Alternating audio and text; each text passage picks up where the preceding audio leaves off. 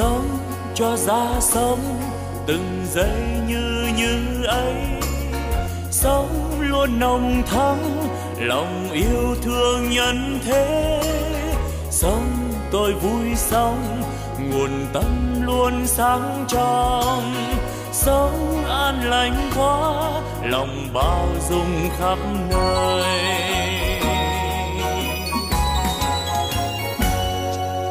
Sống tôi vui sống từng giây yêu thương quá sống đáng sống vì tha nhân nên vui sống. Phút như như ấy làm cho tâm tươi sáng. Cái như như ấy là nguồn tâm sáng soi.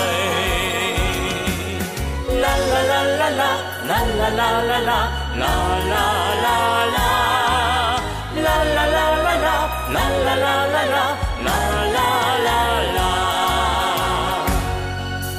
nếu hay ra thế, đời ta luôn luôn mới.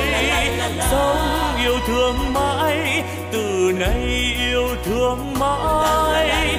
Sống an vui thế, đời ơi ta vui sống sống như như thế, mùa xuân thắm tươi.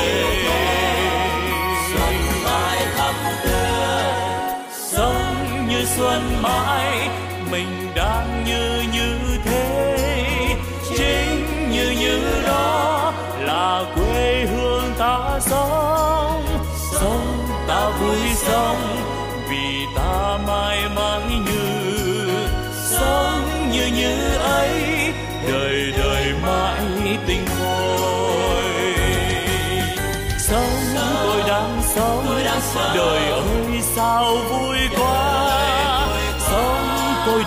sống vì đời quá tươi vui sống như đang sống. Đời vui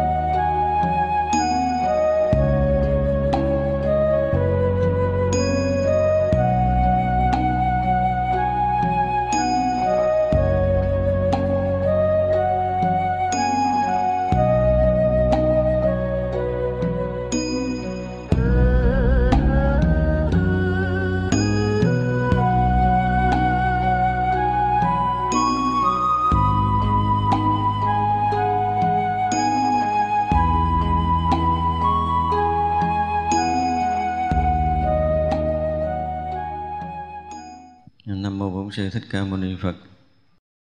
Kính thưa toàn thể hội chúng kỳ vừa qua chúng ta đã ờ, đang học cái phẩm vấn minh bồ tát và cũng đang học lễ dở cái phần ờ, của ngài văn thù hỏi ngài ờ, mục thủ bồ tát. Hôm nay chúng ta sẽ tiếp tục. Chúng ta đọc lại cái phần vừa rồi. Phật tử như lai phước điền đồng một không sai khác. Sao lại thấy chúng sanh bố thí được quả báo chẳng đồng? Những là nhiều sắc loại, nhiều loại thân, nhiều loại căn, nhiều loại nhà, nhiều loại chủ nhiều loại quyến thuộc, nhiều loại quan chức, nhiều loại công đức, nhiều loại trí huệ nhưng đức phật đối với họ, tâm thường bình đẳng, không có quan niệm sai khác. Cái đoạn này kỳ rồi, chúng ta học rồi ha.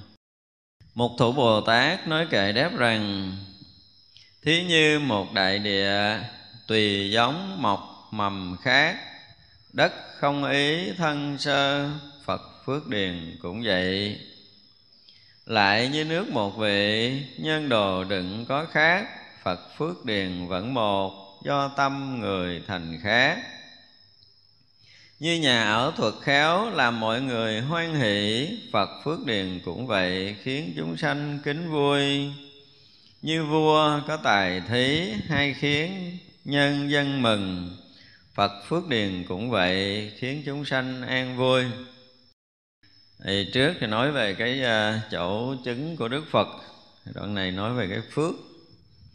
Rồi chúng ta thấy là cái à, cái y mà chư tăng đắp á, được gọi là gì? Là phước điền y. Thì sau khi mà đức phật thành phật rồi á giai đoạn đầu thì chưa có cái y này chưa có mẫu y này. Vì à, cái cách cái trang phục của cái người ấn độ cho tới giờ này vẫn còn. Họ cũng quấn quấn mảnh giải vậy. Thật ra đến lúc mà đức phật thành đạo rồi đức phật muốn cho tăng đoàn nó có một cái gì hơi khác với cái người dân thường. Như vậy có lần đức phật ở trên núi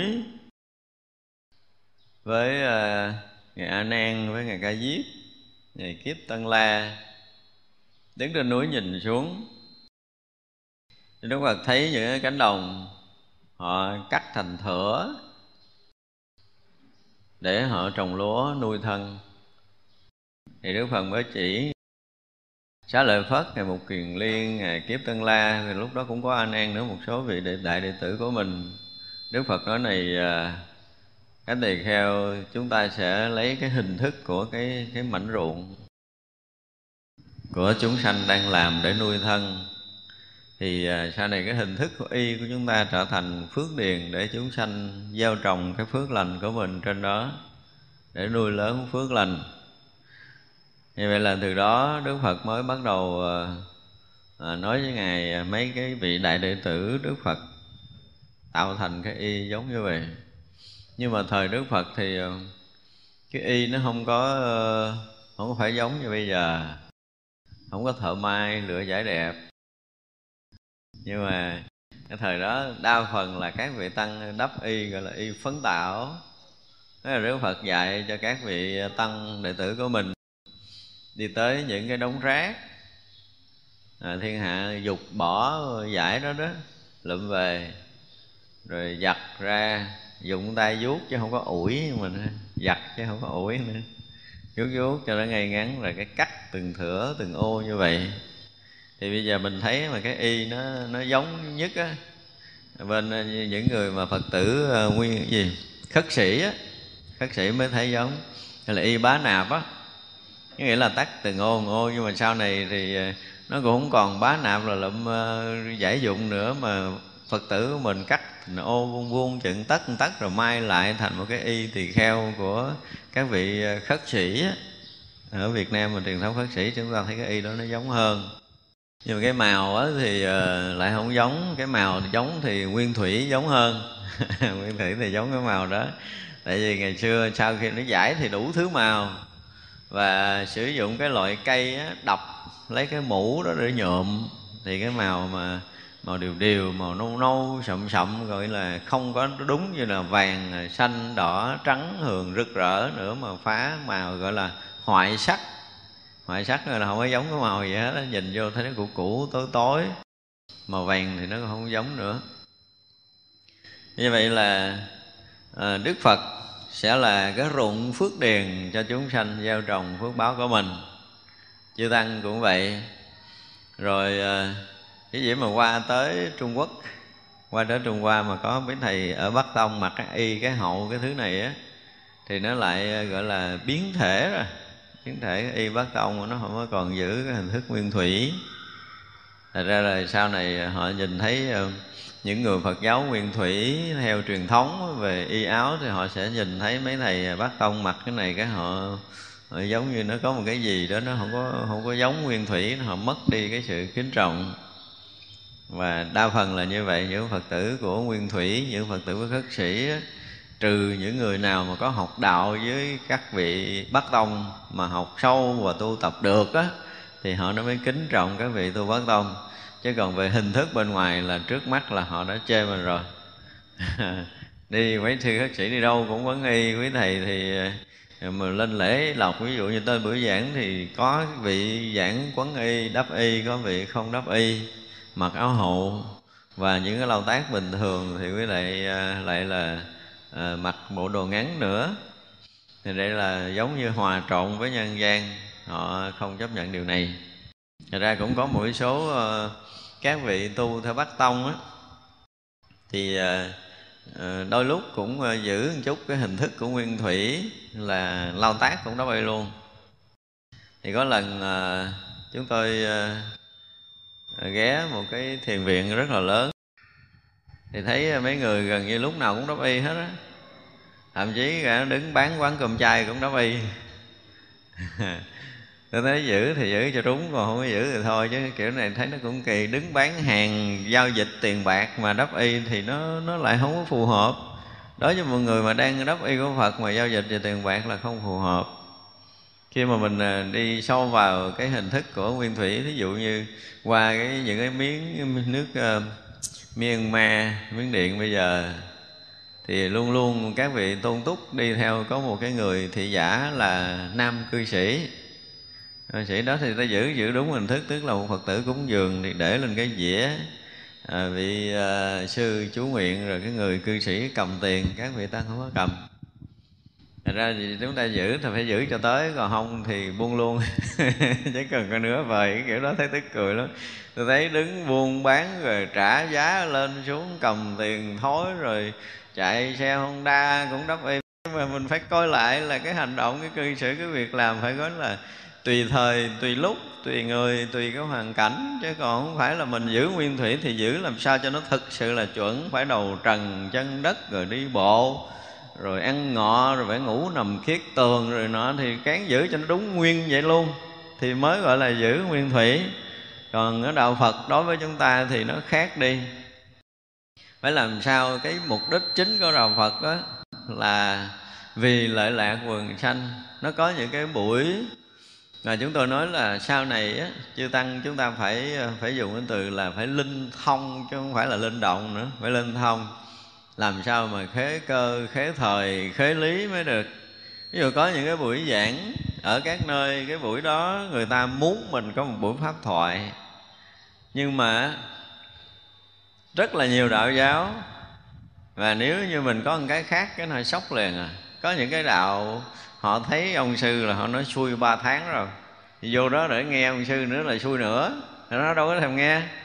Thật ra có những cái đạo tràng đi giảng nước ngoài có những cái đạo tràng tôi nói là tôi dứt khoát là phải mặc cái đồ ờ, tệ lắm là cũng phải kiểu đồ tàu hay gì đi, còn không thì mặc đồ tây, đồ vest luôn, đừng chơi chung với nó, nói chuyện với nó thì nó nghe.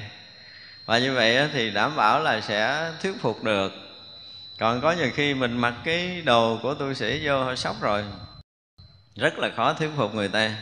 Ra cái chỗ nào cần phải giữ cái hình thức nào đó, giống như bây giờ xuống biển mà còn nhiều người còn muốn đắp y nữa thì không biết giống ai. Đó, không xuống biển tắm là dứt khoát là không có được đắp y. Nhưng mà nhiều người như vậy.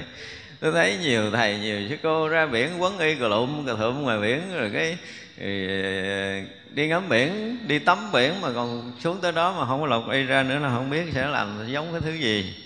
Thật ra là chúng ta phải thấy rằng đối với đạo Phật cái gì đó mỗi một cái việc làm mà mình nhắm tới cái mục đích lợi ích cho chúng sanh lợi lạc cho số đông thì chúng ta làm.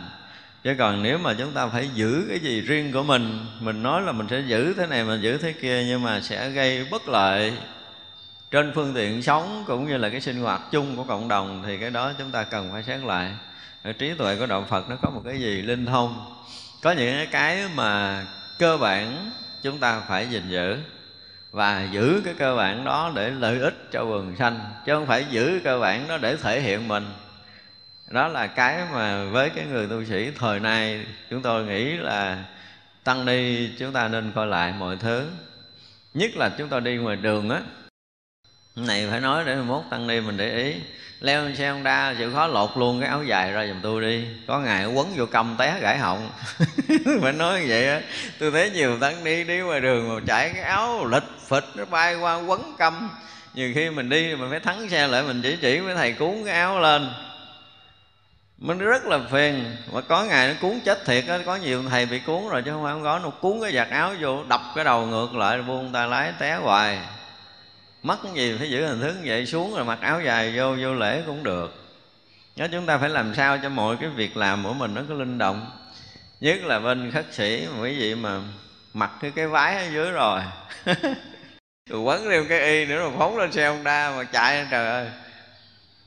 Để kiếm đại một cái cái cái, cái gì nữa cho nó gọn ghẽ là chạy rồi xuống dưới người ta quấn cho đi đường mà ai coi qua nghi mình đã chạy xe Honda rồi qua nghi gì nữa chạy xe Honda là quay nghi của người đang chạy xe Honda cho nó đúng, cho nó phù hợp. Nói này nó nghe nó kỳ, nhưng mà quý thầy phải nghiêm túc coi lại dùm để cho mình làm cái gì đó mà mọi thời gọi là khế cơ, khế lý, khế thời. Phải thực sự là khế ứng như vậy, thì thực đạo nó mới là một cái gì đó nó linh thông, nó hòa nhập.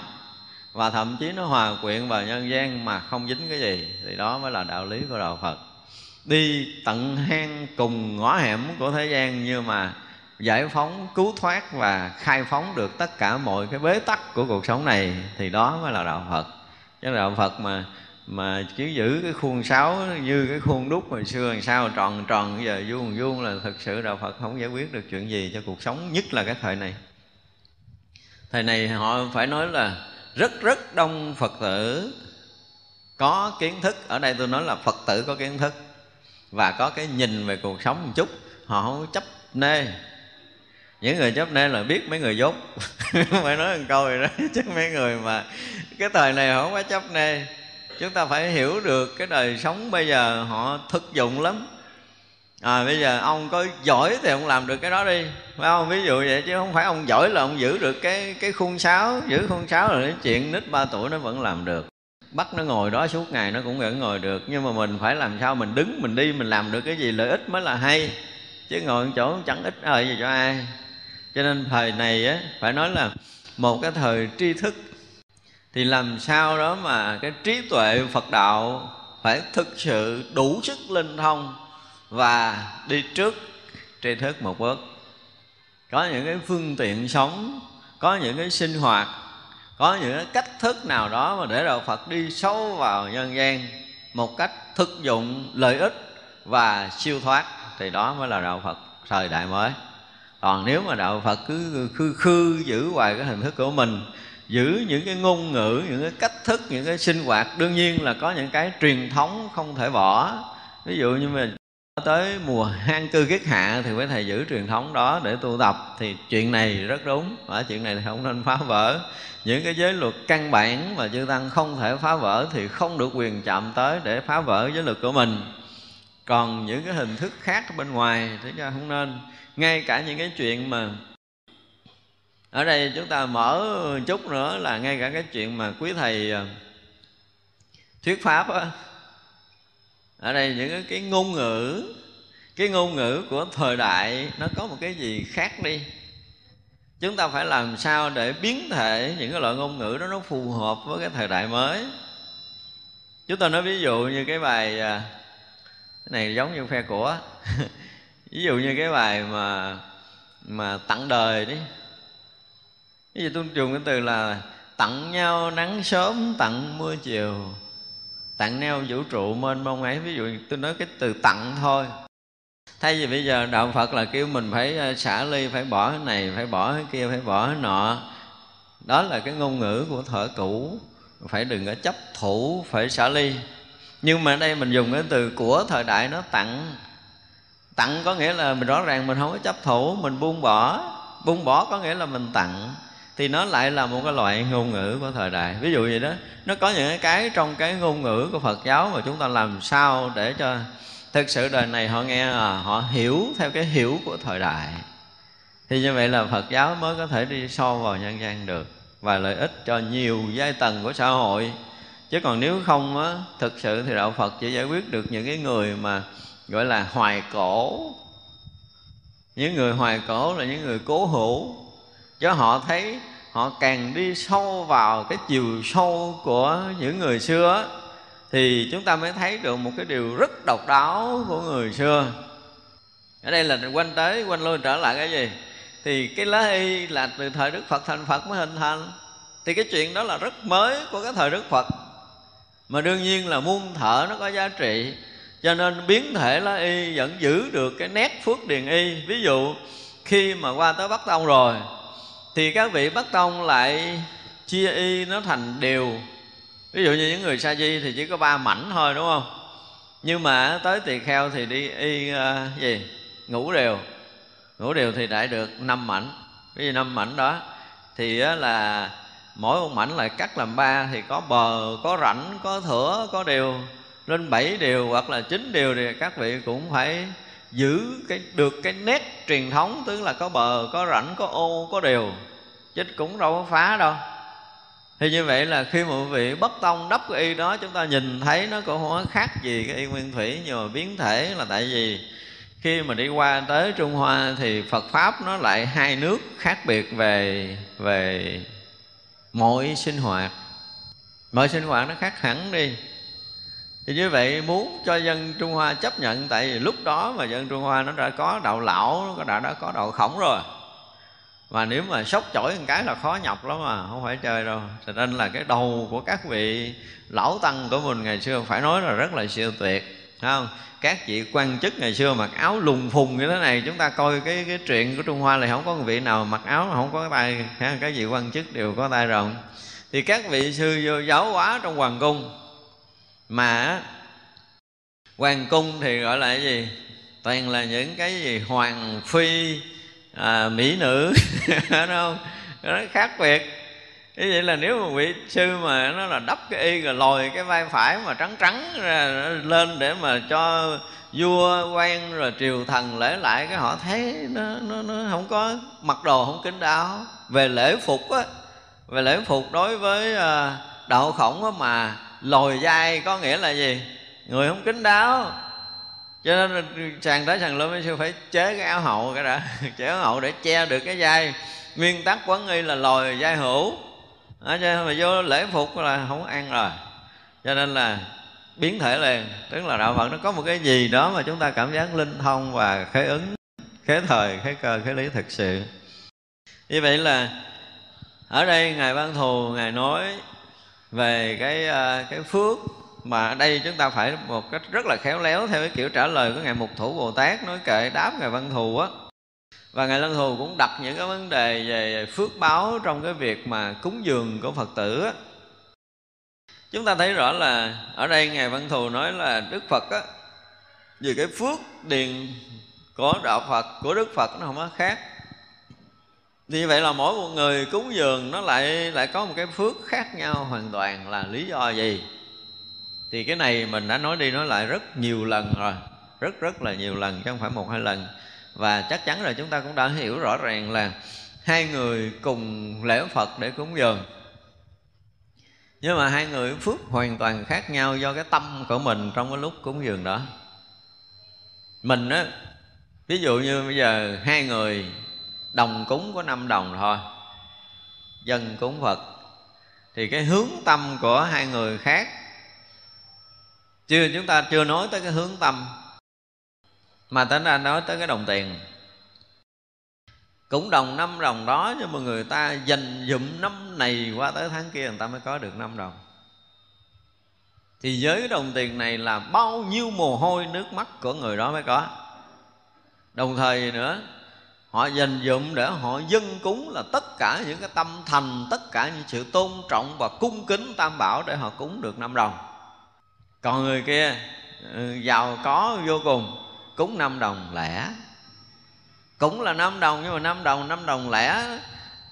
Bỏ túi nó cũng chật cái túi không biết xài gì để dành tiền chẳng, bỏ tiền lẻ ra cúng. Không? Chúng ta thấy nhiều thôi phước báo khác chưa? Chưa nói là cái tâm thành sau đó thì chúng ta muốn nói tới cái động cơ để cúng dường và cái công sức để bỏ, cái công trước ra để, đồng tiền ra để cúng dường lần đó, như nhau thì người kia bằng tất cả những sự cung kính, tất cả những sự cố gắng, tất cả những công sức, tất cả mồ hôi, nước mắt của mình để dân cúng tam bảo. Thì như vậy là cái công lao đó đủ để thấy rằng khi mà họ dám bỏ đồng tiền đó ra, họ cúng dường đức phật cúng dường tam bảo thì cái phước của họ với đầy tất cả những sự tôn trọng cung kính đó là chúng ta thấy cái phước khác rồi. Người kia là tiền lẻ cúng. Đúng không? Nhiều đó thôi, chúng ta đã thấy khác rồi. Rồi như vậy nữa là cái người mà với tất cả những cái lòng tri ân, tôn kính tam bảo để người ta cúng dường thì đương nhiên là cái phát tâm, phát nguyện của họ nó cũng có một cái gì sâu hơn, khác hơn. Như người kia thì tại vì à, đi chùa thấy người ta cúng dường mình cũng cúng chứ không cúng thấy nó kỳ. Thì vậy là phước báo đời sau hoàn toàn khác rồi. Khác người phải là, là nghìn trùng. Mặc dầu người kia cúng ngang với người này. Đó cho nên chúng ta thấy là cái ý của ngài dân thù muốn cho ngài là mục thủ sẽ trả lời được. Và cái này nữa nè khi mà chúng sanh cúng dường phật chúng sanh cúng dường tam bảo có phải là nhân cái sự cúng dường đó mà đức phật dùng cái phước mình để ban cho chúng sanh không? Hoàn toàn không có. Chúng ta phải hiểu được điều này.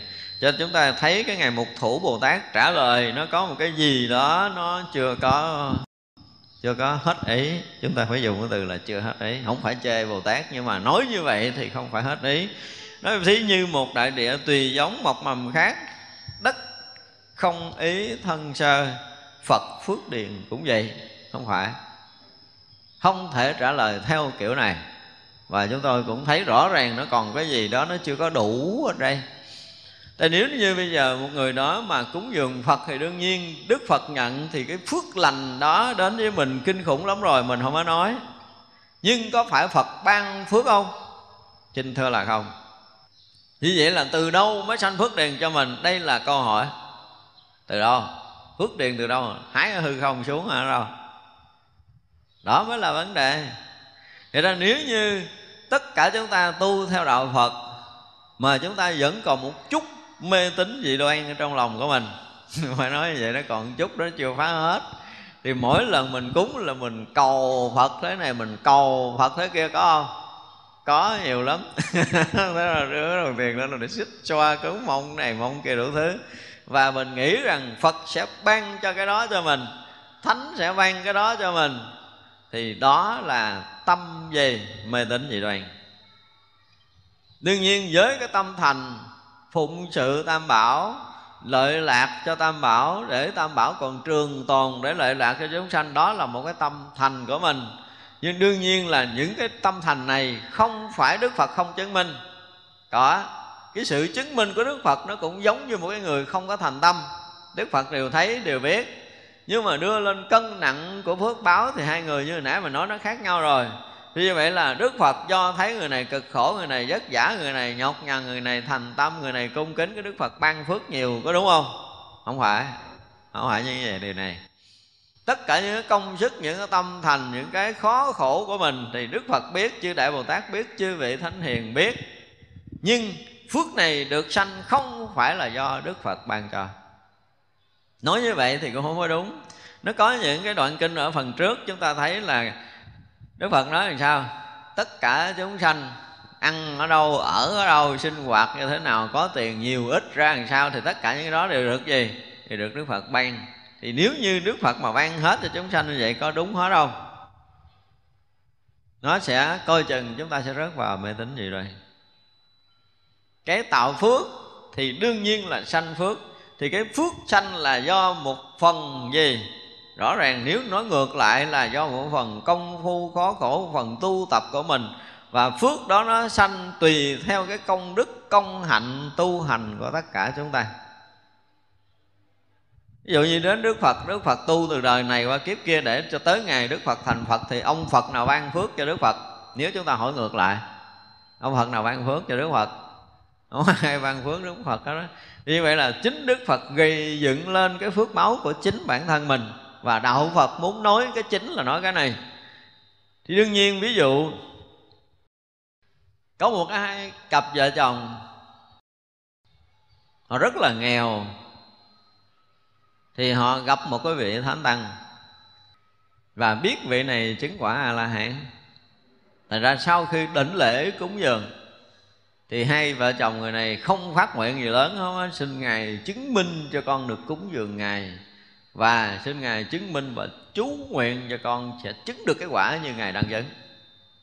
thì vị này lấy tay so đầu và chú nguyện cho thí chủ này. Thì rõ ràng một số đời sau, vị thí chủ này chứng quả a la hán như vậy là có nghĩa là vị à, thí chủ này được vị a la hán kia ban cái phước để chứng a la hán đúng không? Không phải như vậy chúng ta hiểu một cái từ rất nhỏ của việt nam mà tôi hay nói là gì? Mở cửa hướng nào thì gió hướng đó thổi vào. Và chúng ta phải hiểu sâu sắc câu nói này cho mỗi tình huống của cuộc sống của chúng ta từ đây cho tới ngày chúng ta thành phật. Câu nói đó của người việt nam rất là dễ nghe, dễ hiểu không? giai tầng nào cũng có thể hiểu hết về câu nói này, nhưng mà có người mà gọi là thấu hiểu hết câu này thì không mấy ai. Đơn giản quá người ta coi thường nhưng bây giờ mình tới ngày mình thành phật. Nếu mình không mở cửa phật mình thành phật nổi không? Không. Mình không mở cửa la hán mình thành la hán nổi không? Không. À, cho nên là mở cửa nào thì gió hơn đó thổi vào. Bây giờ mình mở cửa phiền não phiền não ào ào tới à. Chơi với bạn cái nó gạt mình cái mình khổ à. Vậy là mở cửa nào? Nhưng mà mình có bao giờ mình thấy được cái điều đó đâu. Cho nên chúng ta thấy rõ ràng là khi chúng ta đã hướng về tam bảo với tất cả những sự thành tâm của mình mà chúng ta cúng dường. Thì như vậy là lúc cúng dường, cái tâm chúng ta mở hướng nào để chúng ta đón cái gió gì tới? Gió này thì rõ ràng là khắp hư không đều có, chứ không phải có đức phật ban hả chưa? Gió này lúc nào cũng có, hướng nào cũng có, chỗ nào cũng có. Thì tùy cái tâm của mình, tùy cái tâm lượng của mình mà chúng ta đón được cái gì đến với chúng ta, đó là phước của mình nhưng mà một cái điều rất là đặc biệt. Nói về nhân quả thì à, chúng ta cũng đã nói rồi.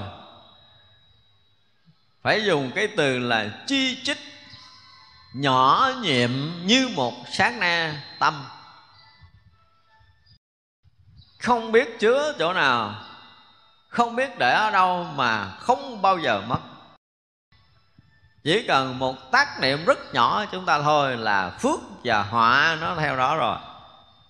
Và như vậy nó sẽ dung chứa mãi mãi trong cái đối với đạo phật gọi là cái gì? Cái an lại giờ thức của mình thấy chưa? Nhưng mà phải nói là trong cái nguồn tâm vô tận của mình là cái đó nó phủ trùm cả pháp giới, cho nên mình quăng đại vào đó nó không mất cái gì hết trơn á.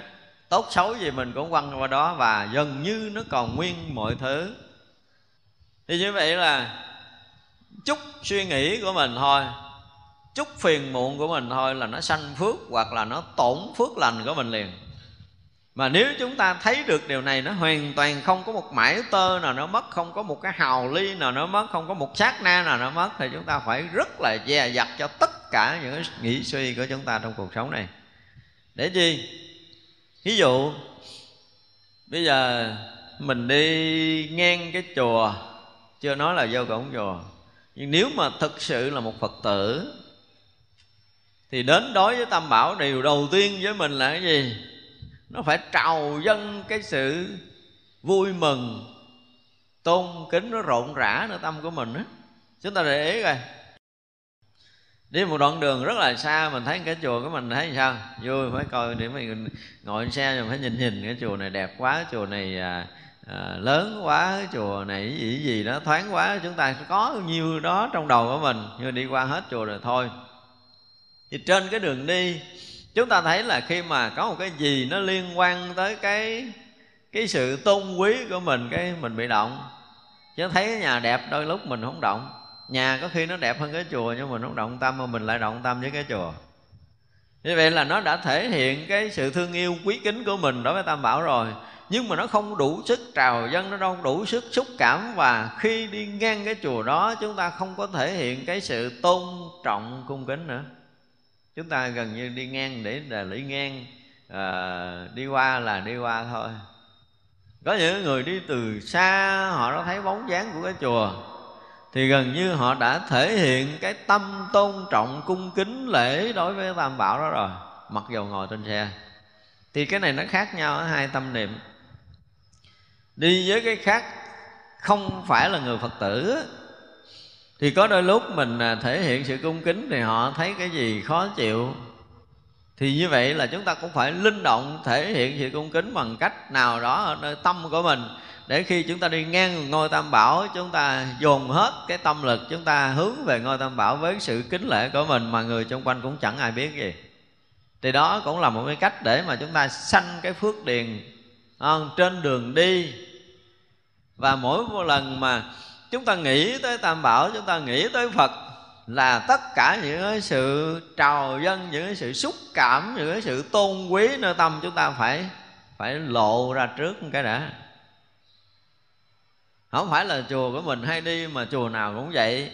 Không phải là vị thầy mình quen biết mà tất cả những cái tăng ni mình biết tới không phải vị Phật mình quý mến mà tất cả những cái chư Phật ở mười phương pháp giới này. Khi chúng ta nghĩ tới khi chúng ta mở mắt ra thì tất cả những cái này gần như nó phải sống dậy trước cái đó. Một người gọi là ở trong ngôi nhà Tam Bảo á, thì nhắm mắt mở mắt ra thì cái chuyện gì thấy trước? Tam Bảo phải lộ ra trước nơi tâm của mình. Thì vậy là thời thời khắc khắc chúng ta xin phước điền đúng không? Lúc nào mình cũng kính lễ tam bảo, sau khi mà mình làm mệt mỏi, mình ngã nghỉ ngơi, mình cũng nghỉ trong ngôi nhà tam bảo. Ngủ mới vừa thức dậy là cái chuyện của tam bảo nó sống dậy nơi tâm của mình liền. Thì gần như là phút phút giây giây chúng ta xin phước điện. Còn nếu không phước, không sanh. Hả chưa cho nên chúng ta thấy là ở đây nếu mà trả lời là phật ban thì chắc chắn là chúng ta cũng đã hiểu không phải phật ban nhưng mà chúng ta gây dựng được cái nơi tâm của mình mà từng lúc nó sinh khởi cái tâm trân trọng, cung kính tam bảo á, thì chúng ta sẽ thấy rằng từng lúc, từng sát na một cái phước của chúng ta sanh. Nếu có người á, đi đường về, nhìn cái sắc diện là chúng ta biết là người này đi ngày nay về sinh phước hay là tổn phước. Đúng không? Đi đường thôi, chưa nói là đi chùa còn đi chùa cũng vậy. Có rất là nhiều người đi chùa sau một cái ngày mà tu tập.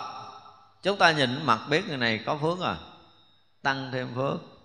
Nhưng mà có những người đi chùa cả ngày chúng ta thấy lộ cái vẻ mệt mỏi ra. Như những người mà giỏi á. Những người giỏi họ sẽ thấy nhất là lớn tuổi tới tuổi à, từ 40 trở lên từ 40 trở lên người ta nói là người đó phải chịu trách nhiệm về cái diện mạo của mình. Đây là một cái điều mà gần như cái thước đo của những người à, có trí. Nếu như qua tuổi 40 ta nhìn cái mặt của mình là ta biết là người này rộng lượng, người này ích kỷ, người này từ tâm, người này hướng thiện, người này à, bao dung rộng lượng người này nhỏ nhen chấp chặt họ nhìn cái mặt họ biết và có một mẫu chuyện của như của tổng thống Clinton. Có một cái anh rất giỏi năm đó 41 tuổi.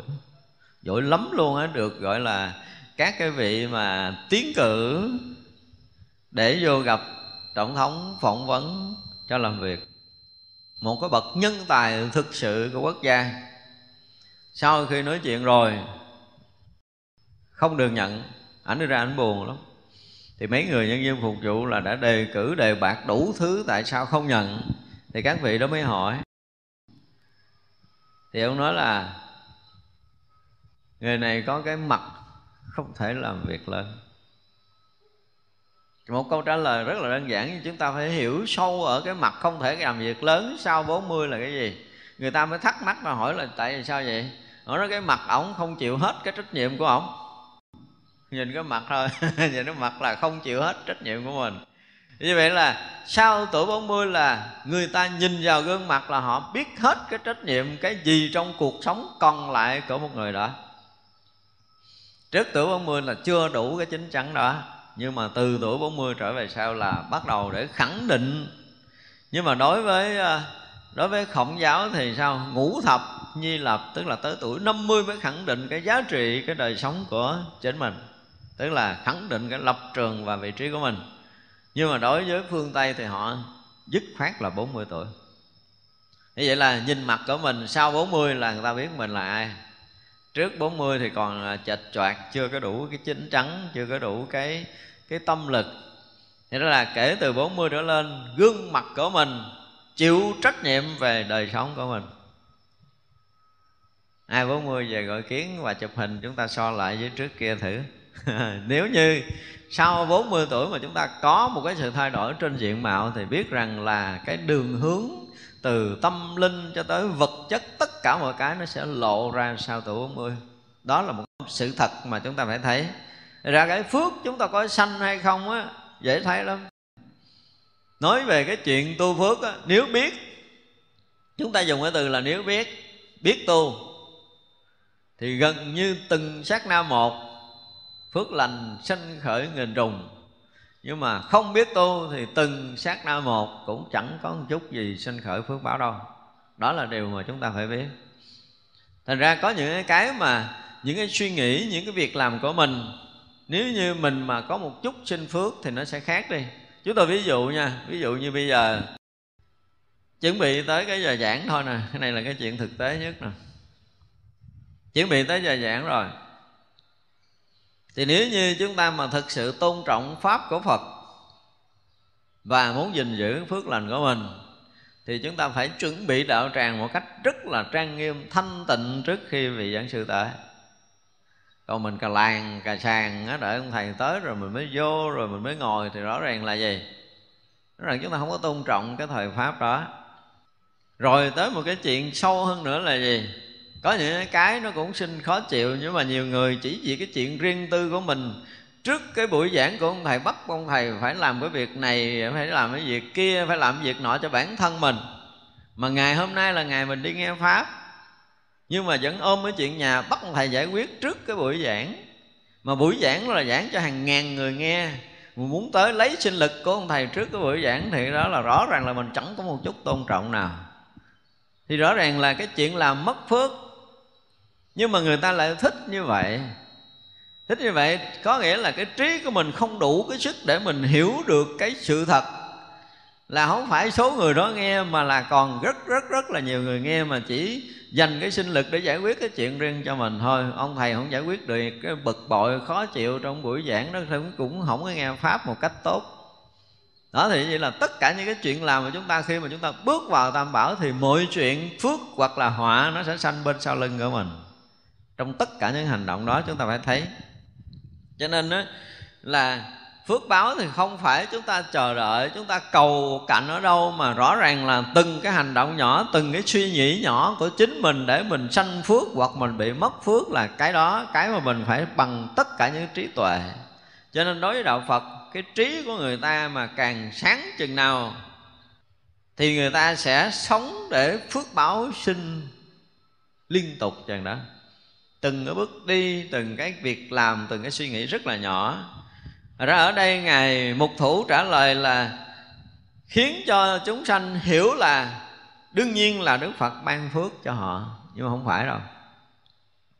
Giống như bây giờ người dân mà à, gieo giống xuống đất thì đương nhiên là từ đất nảy mầm từ đất nó có những cái khoáng chất để nuôi sống cái cái cái mầm sống của mình nuôi sống cây lúa của mình thì chúng ta nhìn cái kiểu mà cây mọc với lúa hút cái khoáng chất ở đó thì chúng ta hiểu ngược về phước báo là chúng ta sẽ sai. Ví dụ này không ăn nhau. Nó có một cái gì đó nó tương ưng nhưng mà thực sự nói về phước báo thì không phải là chúng sanh lấy cái phước của đức phật lấy phước từ đức phật. Đó, giống như chư tổ cũng thường hay nói là cái gì? Khi mà nhận cái một món quà một phần cúng dường của một người phật tử thì được ví dụ mình giống như là cái cục đá mài dao vậy đó thì phật tử cái dao sẽ bén thêm miếng mà quý thầy sẽ mòn thêm một chút. Đương nhiên nếu mà thọ nhận của riêng của tính thí để mình ăn mình mặc mình ở thì chính cái ăn cái mặc cái ở cái tiêu dùng cái sinh hoạt trong ngày của mình á, thì đương nhiên là mình mất phước rồi nhưng nếu một người biết nói cái bàn tay dài của phật tử, để cho phật tử sanh phước lớn hơn chứ không dừng lại ngang mình, thì chuyện đó là chuyện hoàn toàn khác à. Ví dụ bây giờ, rồi phật tử có rồng tiền cúng cho mấy thầy, họ không biết làm gì, họ chỉ biết quý cái tam bảo, quý chùa, quý ông thầy, họ cúng thôi họ không biết làm gì hơn hết đó và nếu ngang đó vị thầy dừng lại để cho mình thọ dụng, thì đương nhiên vẫn sanh phước cho người đó, nhưng mà chỉ còn xíu à không có lên. Nhưng nếu thầy không lấy cái đó không làm cái gì cho tam bảo cái là chuyện nó thành bùng nổ cho nó không có dừng ngang cỡ một vị thầy mình cúng dường thì như vậy là tất cả những tăng ni á, mà khéo để mà thọ nhận của cúng dường của phật tử thì như vậy là làm cho cái phước của phật tử nó thành lớn nó thành tăng trưởng chứ nó không có dừng lại ở cái tâm của một người phật tử.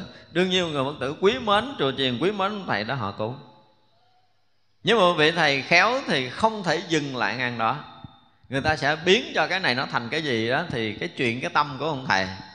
Như vậy là một phần kết nối giữa cái người này để làm cho cái phước báo làm bàn tay nói dài cho người phật tử sẽ làm đụng tới cái gì đó để sanh phước báo đó thì vị thầy đó cũng mượn cái này để mà vị thầy đó cũng sanh phước thêm.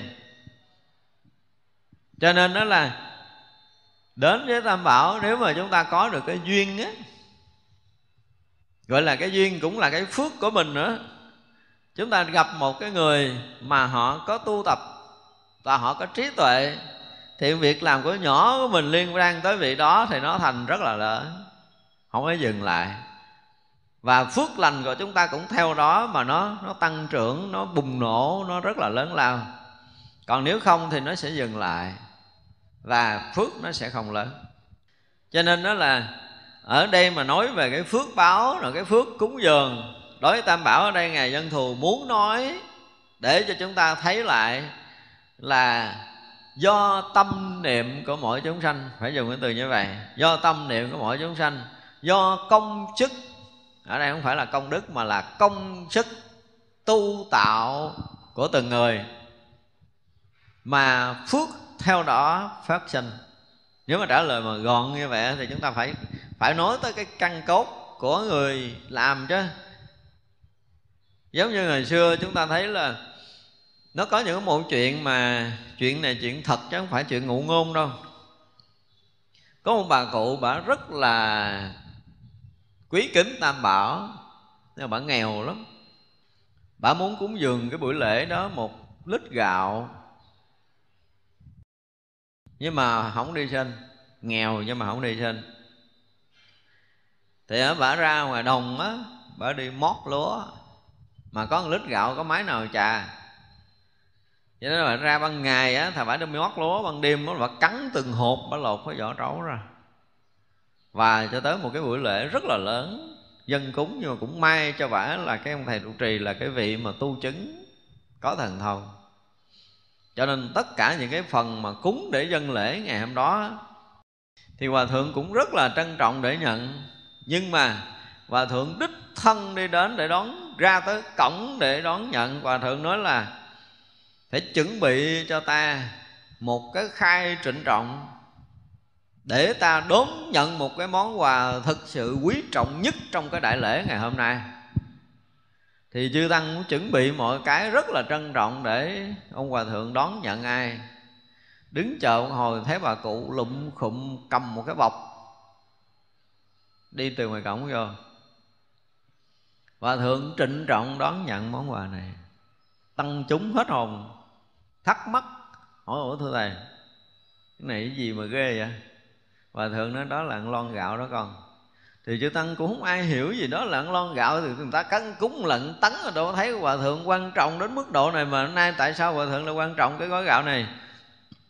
Hòa thượng nói, một lon gạo với tất cả mồ hôi và nước mắt và lòng tôn trọng cung kính tam bảo của bà này, bà lụm từng hạt. Để ra ngoài đồng có những cái cái lúa mà rớt nguyên một bông thì quá dễ cho bà rồi, đúng không? Đằng này nó rớt từng hột dưới đất á. Bà phải dùng cái móng tay của bà phải dùng cái khăn bà mới móc từng cái hạt lúa từng dưới đồng ruộng bị rớt á, về nhà. Rồi lột ra thức đêm lột ra. Vậy đó mà dành dụm tới bữa lễ cúng. Thành ra bà Lại hướng nói là phải nấu riêng Nấu đặc biệt riêng cái nồi cơm này Và cúng dường cho các vị cao tăng trong bữa lễ ngày hôm nay. Mặc dù là cơm nó ra là chắc chắn nó không có ngon bằng những cơm kia rồi. Nhưng mà để làm sao đó mà cái phước bà này từng những cái sự chấp chiêu nhỏ nhiệm nó thành có thể là những cái đại tăng được ăn trong bữa lễ này. Thì thành ra cái phước của bà không phải là cúng cho ông thầy trụ trì nữa, không phải cúng cho chúng tăng bình thường mà cả đại tăng chia đều ra nấu riêng rồi đó rồi chia đều cúng dường các vị đại tăng xong rồi chia đều đại chúng, gần như là mỗi người được ăn chỉ có một hộp gạo của bà cụ thôi. Thì ra là cái phước bà này, sau đó thì bà được thay đổi cái đời sống của mình liền. Có những cái phước báo mà chúng ta thấy một lần cúng dường tam bảo thôi, cuộc sống người đó hoàn toàn thay đổi. Bà này cuộc sống khác đi, sau một thời gian ngắn là bà sẽ trở thành đại thí chủ của chùa đó.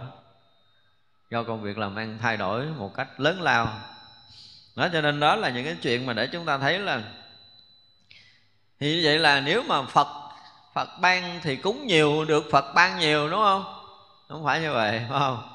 Có những người cúng rất nhiều, nhưng mà họ không thay đổi gì về cái đời sống của họ, thì chúng ta phải biết rằng trong lúc họ cúng dường và cái tâm của họ cũng như cái công sức mà họ bỏ ra cúng dường đó, nó hoàn toàn nó khác nếu như một lần nào đó mà chúng ta hướng về tam bảo, cái sự mà tôn kính chúng ta chưa dâng lên tột đỉnh đối với tam bảo, khi mà chúng ta cúng dường bất kỳ một vật dụng gì, thì phước chúng ta sẽ không lớn. Đây là điều mà để chúng ta phải thấy. Và cái thứ hai nữa là gì? Không suy nghĩ tới cái chuyện hưng thịnh và tường trùng của tam bảo trong nhân gian, thì phước chúng ta cũng sẽ không lên chúng ta nên hướng đến hai chỗ này. Khi mà chúng ta phát khởi cúng dường bất kỳ một điều gì ở bất kỳ ngôi chùa nào thì chúng ta phải hướng tới hai điều này. Làm sao được tam bảo được hưng thịnh và tường tồn mãi mãi trong nhân gian này?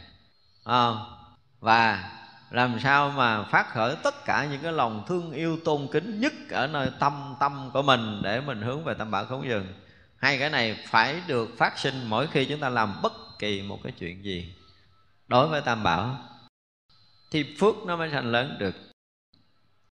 Ra cái ví dụ của ngài à, mục thủ ở đây nó cũng hay nhưng mà nó chưa có được phải nói là chưa có được hết cái ý như ngài văn thù muốn hỏi.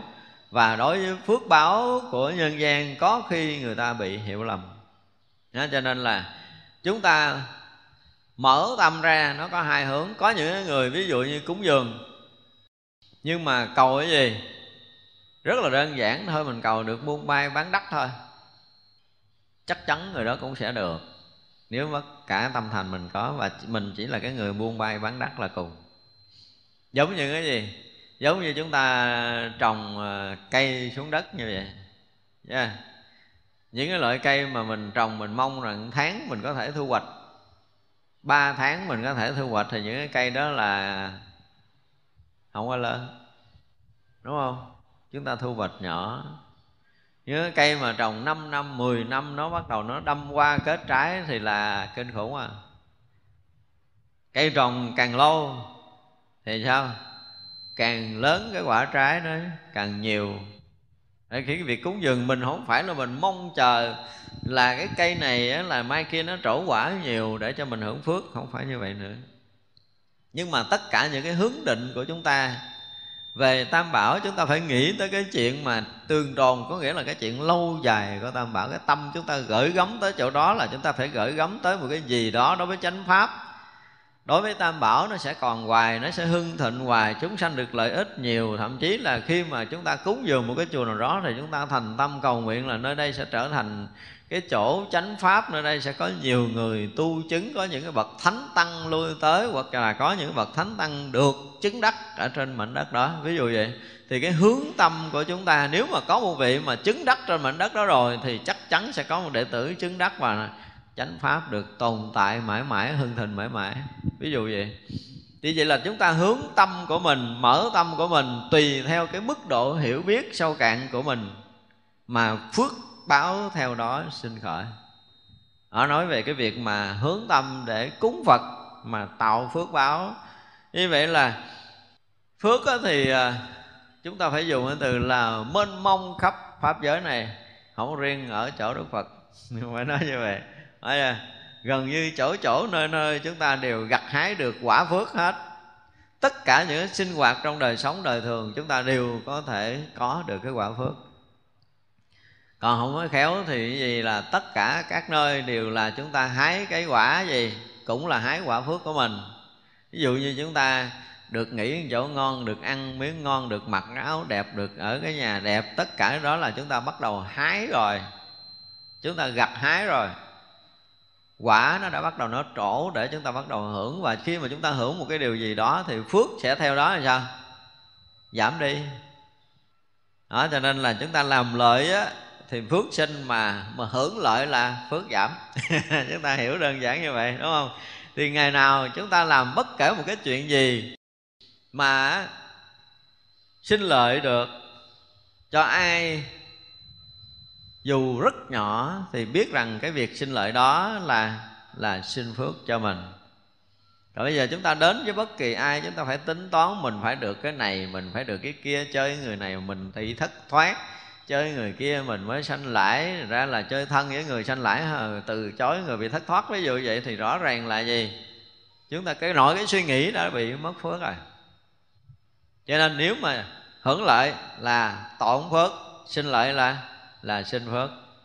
Chúng ta học cái à, cái phước báo chúng ta chỉ hiểu hai câu đơn giản đó thôi là đủ để có thể sống rồi đó. Nhiều đó thôi. Học cái gì nhiều không cần à, không có cần hiểu gì hết trơn á việc này làm có lợi cho thiên hạ, cho chúng sanh, cho tam bảo, cho cái gì cái gì cái gì đó. Tùy theo từng việc. Nếu sinh lợi thì xin phước.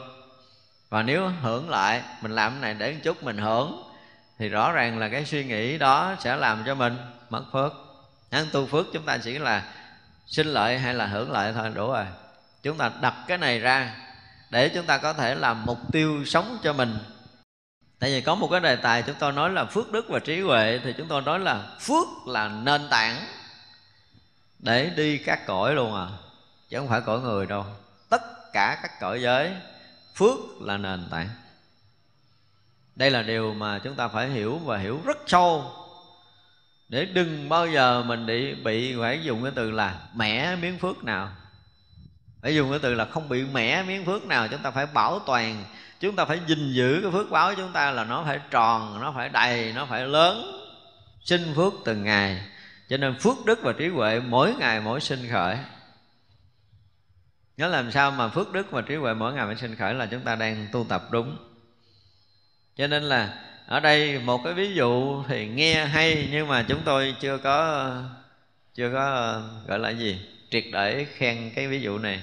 Thì ngài cũng nương vào đất rồi cái thứ hai là nương vào nước, phải không? Như nước một vị nhân đồ đựng có khác, phật phước điền vẫn một, do tâm người thành khác. Đem này ví dụ phật phước điền thì không hay lắm, không tuyệt vời lắm. Đương nhiên là mình đựng ờ, lấy cái cái chén nhỏ, mình đựng nước nhỏ, lấy chén lớn, mình đựng nước lớn. Nhưng mà bây giờ nè, nói hai người muốn đựng nước đó, giờ này theo cái ví dụ này, hai người muốn đựng nước chỉ người tham họ lấy nguyên cái thau lớn, họ đựng người không tham họ uống ly nhỏ. Thế vậy là cái người tham là họ tìm cái cách nào đó để làm phước, để cho phước họ lớn lên, đúng không? Thì không phải phước không có xuất nguồn từ cái tham tâm. Giống như gieo đất đi, bây giờ tôi gieo 5 cây, tôi hưởng 5 cây, nhưng mà ông tham hơn, ông gieo hai chục cây thì sao? Gieo nhiều chưa chắc là nó được hưởng nhiều. Đó đối với phước nó lại ngược lại. không phải phát khởi từ tham tâm, mà phát khởi thì từ sự thành tâm. Thành ra ví dụ này, nếu mà lơ mơ là chúng ta sẽ bị hiểu lầm. Cái sự thành tâm và cung kính tam bảo thì nó là một cái chuyện hoàn toàn khác. Thì không thể ví dụ như đất gieo giống được. Đúng không? Không thể ví dụ như đất gieo giống được. Thật ra là có khi nếu mà chúng ta mà phân tích sâu sắc thì chúng ta thấy rõ ràng là hai cái hướng tâm của cái việc mà ví dụ này nó hoàn toàn khác biệt nhau đối với tam bảo là cần cái sự thành tâm, chứ không phải là cần cái tham tâm. Nhiều người cũng biết, ví dụ, bây giờ họ biết đó là một vị thánh tăng, và họ đem hết tiền của họ đổ cho vị này. Họ cúng dường. Cúng dường nhiều được phước nhiều, cúng dường mà được cúng dường ông thánh nữa thì thôi á, như trúng số rồi. Thực sự thì phước nó cũng lớn kinh khủng, chứ không phải là không có. Nhưng mà nó phát khởi từ từ cái gì? Từ muốn nhiều phước mà cúng đúng không? Nó rõ ràng là từ cái tham tâm. Mà tham tâm thì đương nhiên nó cũng có phước, nhưng mà từ cái tham tâm này nó không dẫn đến cái chỗ tận cùng của một cái người mà thành tâm. Thành tâm thì họ cũng biết cúng dường, đảnh lễ và cung kính một vị thánh tăng, tôn trọng một vị thánh tăng trong nhân gian này để họ cúng dường bằng tất cả cái tâm thành của mình. Hai người này khác nhau hoàn toàn, ở cái thành tâm và cái tham tâm nữa đó là cái mà nó ẩn tàng bên sau của tất cả những cái việc làm phước của chúng ta chúng ta phải thấy ra. Cái điều này nếu mà chúng ta phải chịu phân tích thì chúng ta thấy rằng cái việc tu tập mà gọi là tạo phước đối với đạo phật á, rồi thì gì nữa? Chỉ cần khác nhau ở chỗ cầu nguyện thôi, nó thành mê tín, chánh tín ở trong đó nữa. Đó giống như hồi nãy mình nói là khi cúng dường vị thánh thì mình phát nguyện mình tu chứng đắc được những quả gì mà các vị thánh đã đã chứng. Thì khác à nhưng mà bây giờ mình đó là nguyện là sẽ cúng dường được vị thánh để cái phước báo mình sinh khởi để đời sau mình thành ông vua trong một nước nào đó, thành tỷ phú hay là được sinh ra. Được cái phước cúng dường vị tăng là mình được sinh về cõi trời, để mình được hưởng phước trời, vân vân. Thì việc này không phải là không được. Được. Cúng dường vị thánh có khi chúng ta đủ phước để sanh về cõi trời thiệt phải chơi à? Nhưng mà về cõi trời rồi thì sao? Về đó hưởng phước phải chi là được sanh. Đó ví dụ như bây giờ mình phát nguyện mình cúng dường vị thánh tăng ha thì xin cho con á, được sanh vào những cái cõi mà có rất là nhiều cái vị Phật Bồ Tát là những cái vị thánh hiền đang tu tập để con nương theo đó con tu tập. Thì đây cũng là một cái sự phát khởi tốt. Để khi mà mình cái phước mình nó đủ sau khi cúng dường vị thánh tăng hoặc là cúng dường đại tăng thì cái phước mình đủ để sanh về một cái cõi mà toàn là những người tu không mình làm biến cũng không có được đó, thì vậy là người ta tu tinh tấn quá, mình cũng tu theo. Thì vậy là cái phước nó cũng sanh ở một cái cõi an lành, nhưng mà cõi đó với tràn ngập Phật pháp. Nó sẽ hơn cõi người của mình. Ở tới cái cõi đó, người ta chỉ chuyên nói chuyện đạo, người ta chuyên tu tập thôi, chứ không có chuyện thứ hai. Nhưng mà không hẳn đó là cõi phật. Cõi phật thì chỉ có phật ở thôi.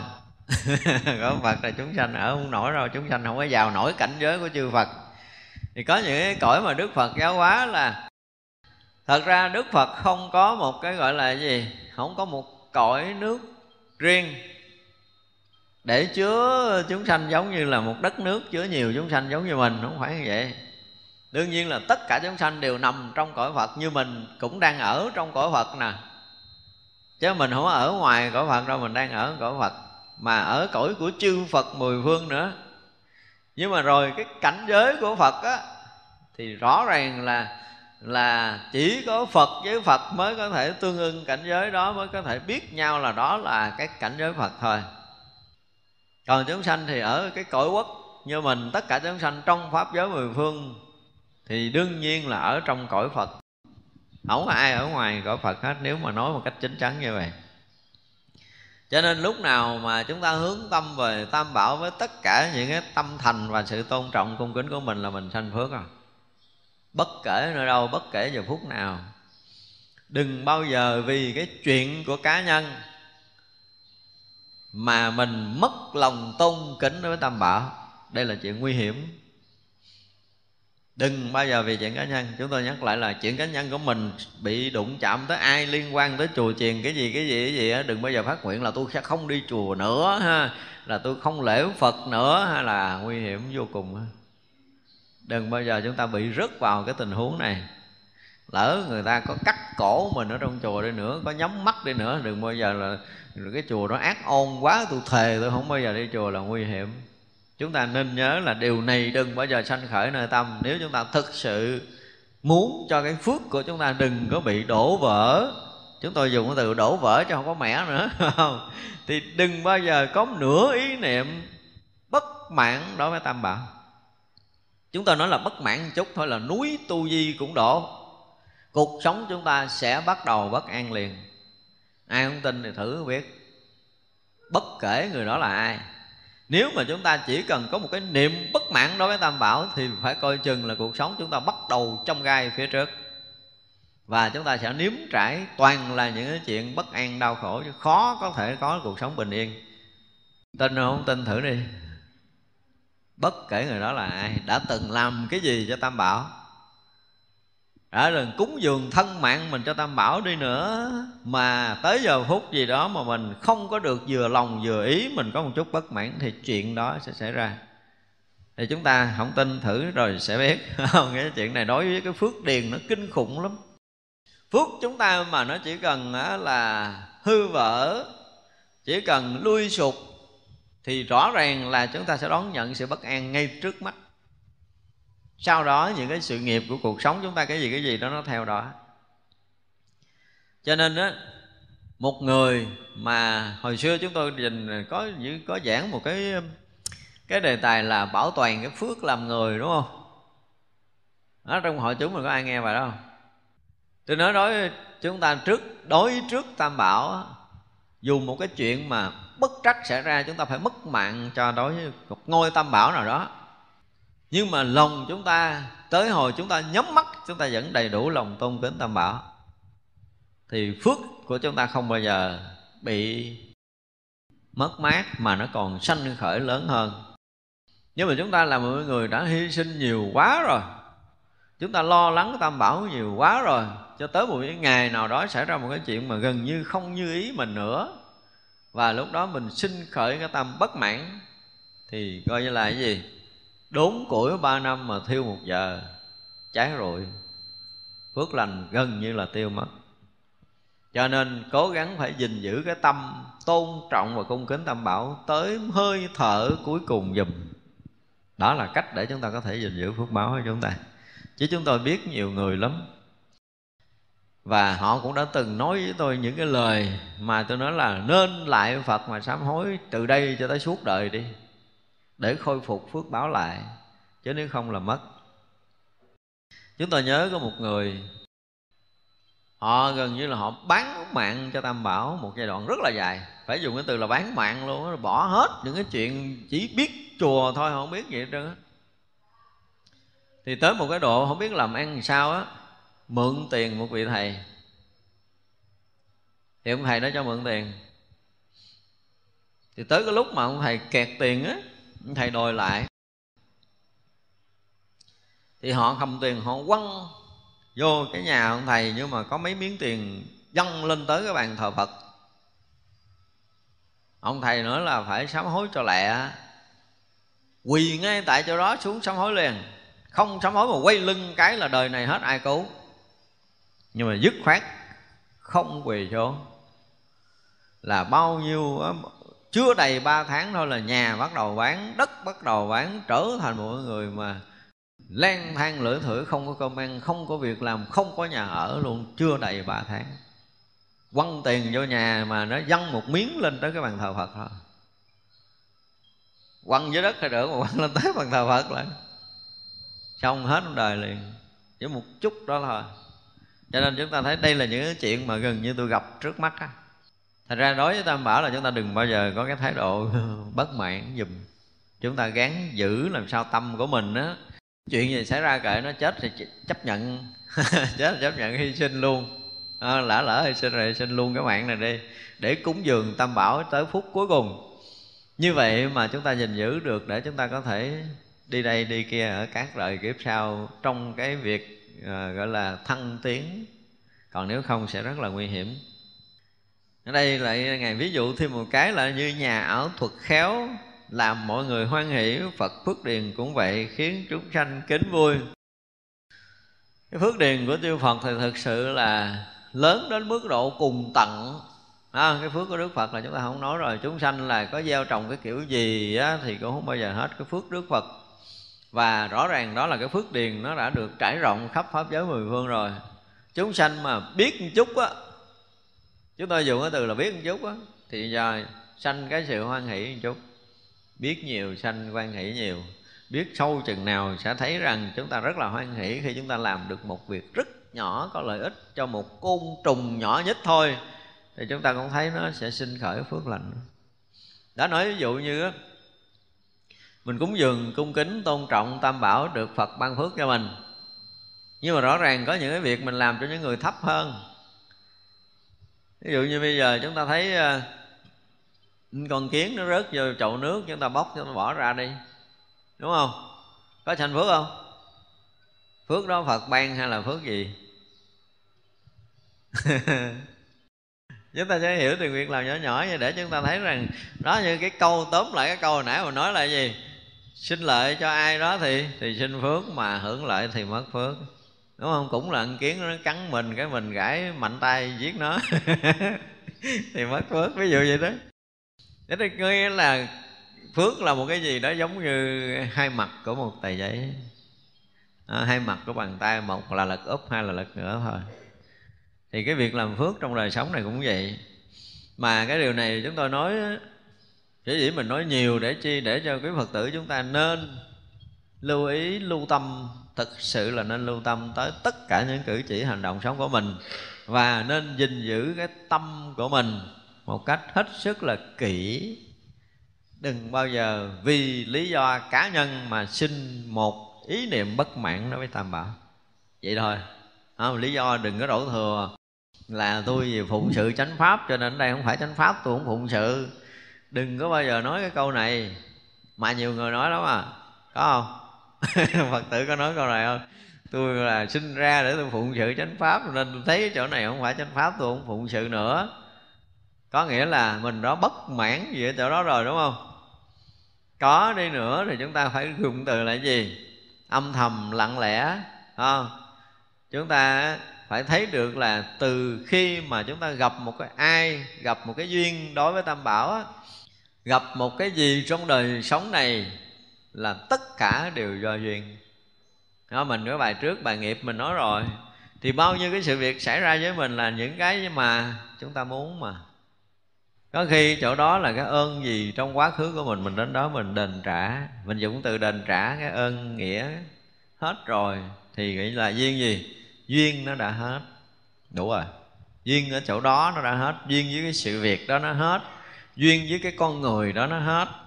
Hết duyên vậy thôi đừng có sinh là quán hay là hờn hay là bất mãn cái gì hết để chúng ta giữ giữ tròn cái phước lành của mình. Chứ chúng ta sinh bất mãn sẽ rất là nguy hiểm. Đối với cuộc sống này mà mọi chuyện xảy ra trong cái sự mà mình nói là tri ân hoặc là hoan hỷ hoặc là bao dung gì gì đó, nếu mà có được càng bao dung chừng nào, càng rò tri ân chừng nào, thì chúng ta càng sinh phước điền chừng đó ngay cả cái vật thể mà chúng ta thấy ờ, các nhà khoa học họ nghiên cứu nước đó. có một cái đề tài à, ai là người biết trước đó, cái này chắc cũng nhiều người biết rồi đúng không? Qua những cái lần họ thí nghiệm cái tinh thể của nước ví dụ như lấy nước đục vô mà họ chụp hình thì đem ra tinh thể méo mó xấu xí.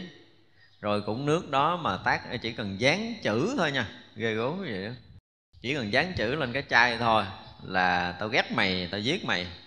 Đem bỏ cho tủ để đông. Xong họ đem ra họ chụp hình cái tinh thể nướng thì sao? Giống y hình như cái mặt con quỷ. Và có mũi tên bắn vào nữa. Nhưng mà nếu đem nước đó để một cái ờ, buổi tụng kinh thì à, cũng là nước đục hồi nãy chụp méo mó. Sau một thời tụng kinh của thầy nghe chuông nghe mỏ cái nó nó trần trịa lại nó có cái hình lục giác đẹp thì họ thí nghiệm nhiều cái buổi tụng kinh, nhiều cái buổi cầu nguyện. Nhưng mà vẫn kết luận cuối cùng là gì? Dán cái chữ với đây cái lòng thương yêu và sự tri ân thôi. Thì tinh thể nước đẹp rực rỡ tất cả các tinh thể thí nghiệm khác. Mặc dù đó là buổi cầu nguyện của quý thầy, buổi tụng kinh rất là linh thiêng, vẫn không đẹp bằng dán cái chữ lên với tất cả những cái tình thương và lòng tri ân. Thì chụp hình tinh thể nước đẹp nhất. Do đó người ta kết luận nếu một người mà luôn sống với đầy tình thương yêu, đầy sự bao dung và lòng tri ân, thì người đó vô bệnh. Tại vì sao? Tại vì toàn cơ thể của người đó là nước tám trăm phần trăm mà Thật ra tất cả những cái nước này với cái tinh thể đẹp không bị méo mó, đúng không? Do cái lòng tri ân của mình phát khởi, do cái tình thương của mình phát khởi, do lòng bao dung của mình phát khởi thì toàn bộ tinh thể nước của chúng ta đều được biến thể đẹp đẽ liền ngay tức khắc. Do đó là nó sẽ lưu thông, do đó nó sẽ nhẹ nhàng, nó sẽ thanh thoát và sẽ vô bệnh. Cho nên những người bệnh nặng tại sao có một số người bệnh nặng họ ví dụ như họ ăn ở lúc mới mè mới có mấy ngày hết bệnh có những người à, chết luôn. Chứ đừng nói là không hết bệnh. Tại sao?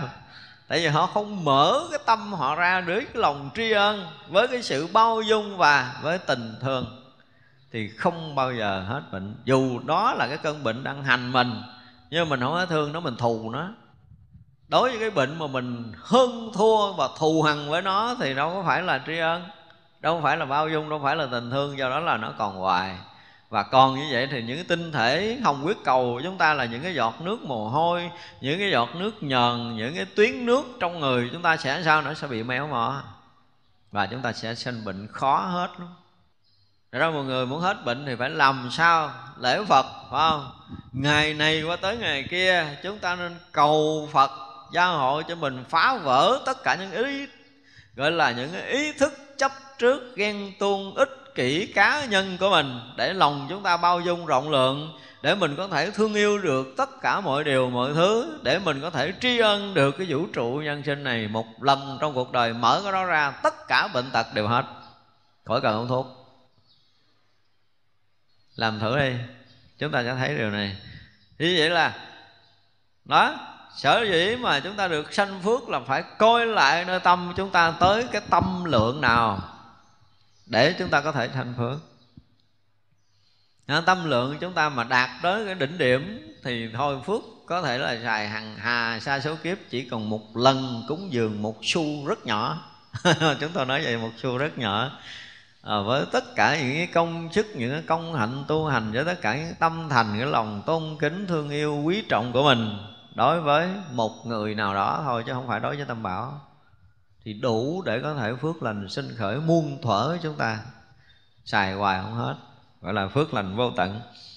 Thật ra, cái phước điền là một cái gì đó làm cho chúng sanh được sinh hoan hỷ. Chưa? Đương nhiên là làm phước ít khi nào cọc người cọc là cái đó làm cái gì chứ không phải làm phước. Chúng ta nên nhớ, không? Như vậy là làm lợi mà gì nữa, kèm theo sự hoan hỷ và thương yêu nữa.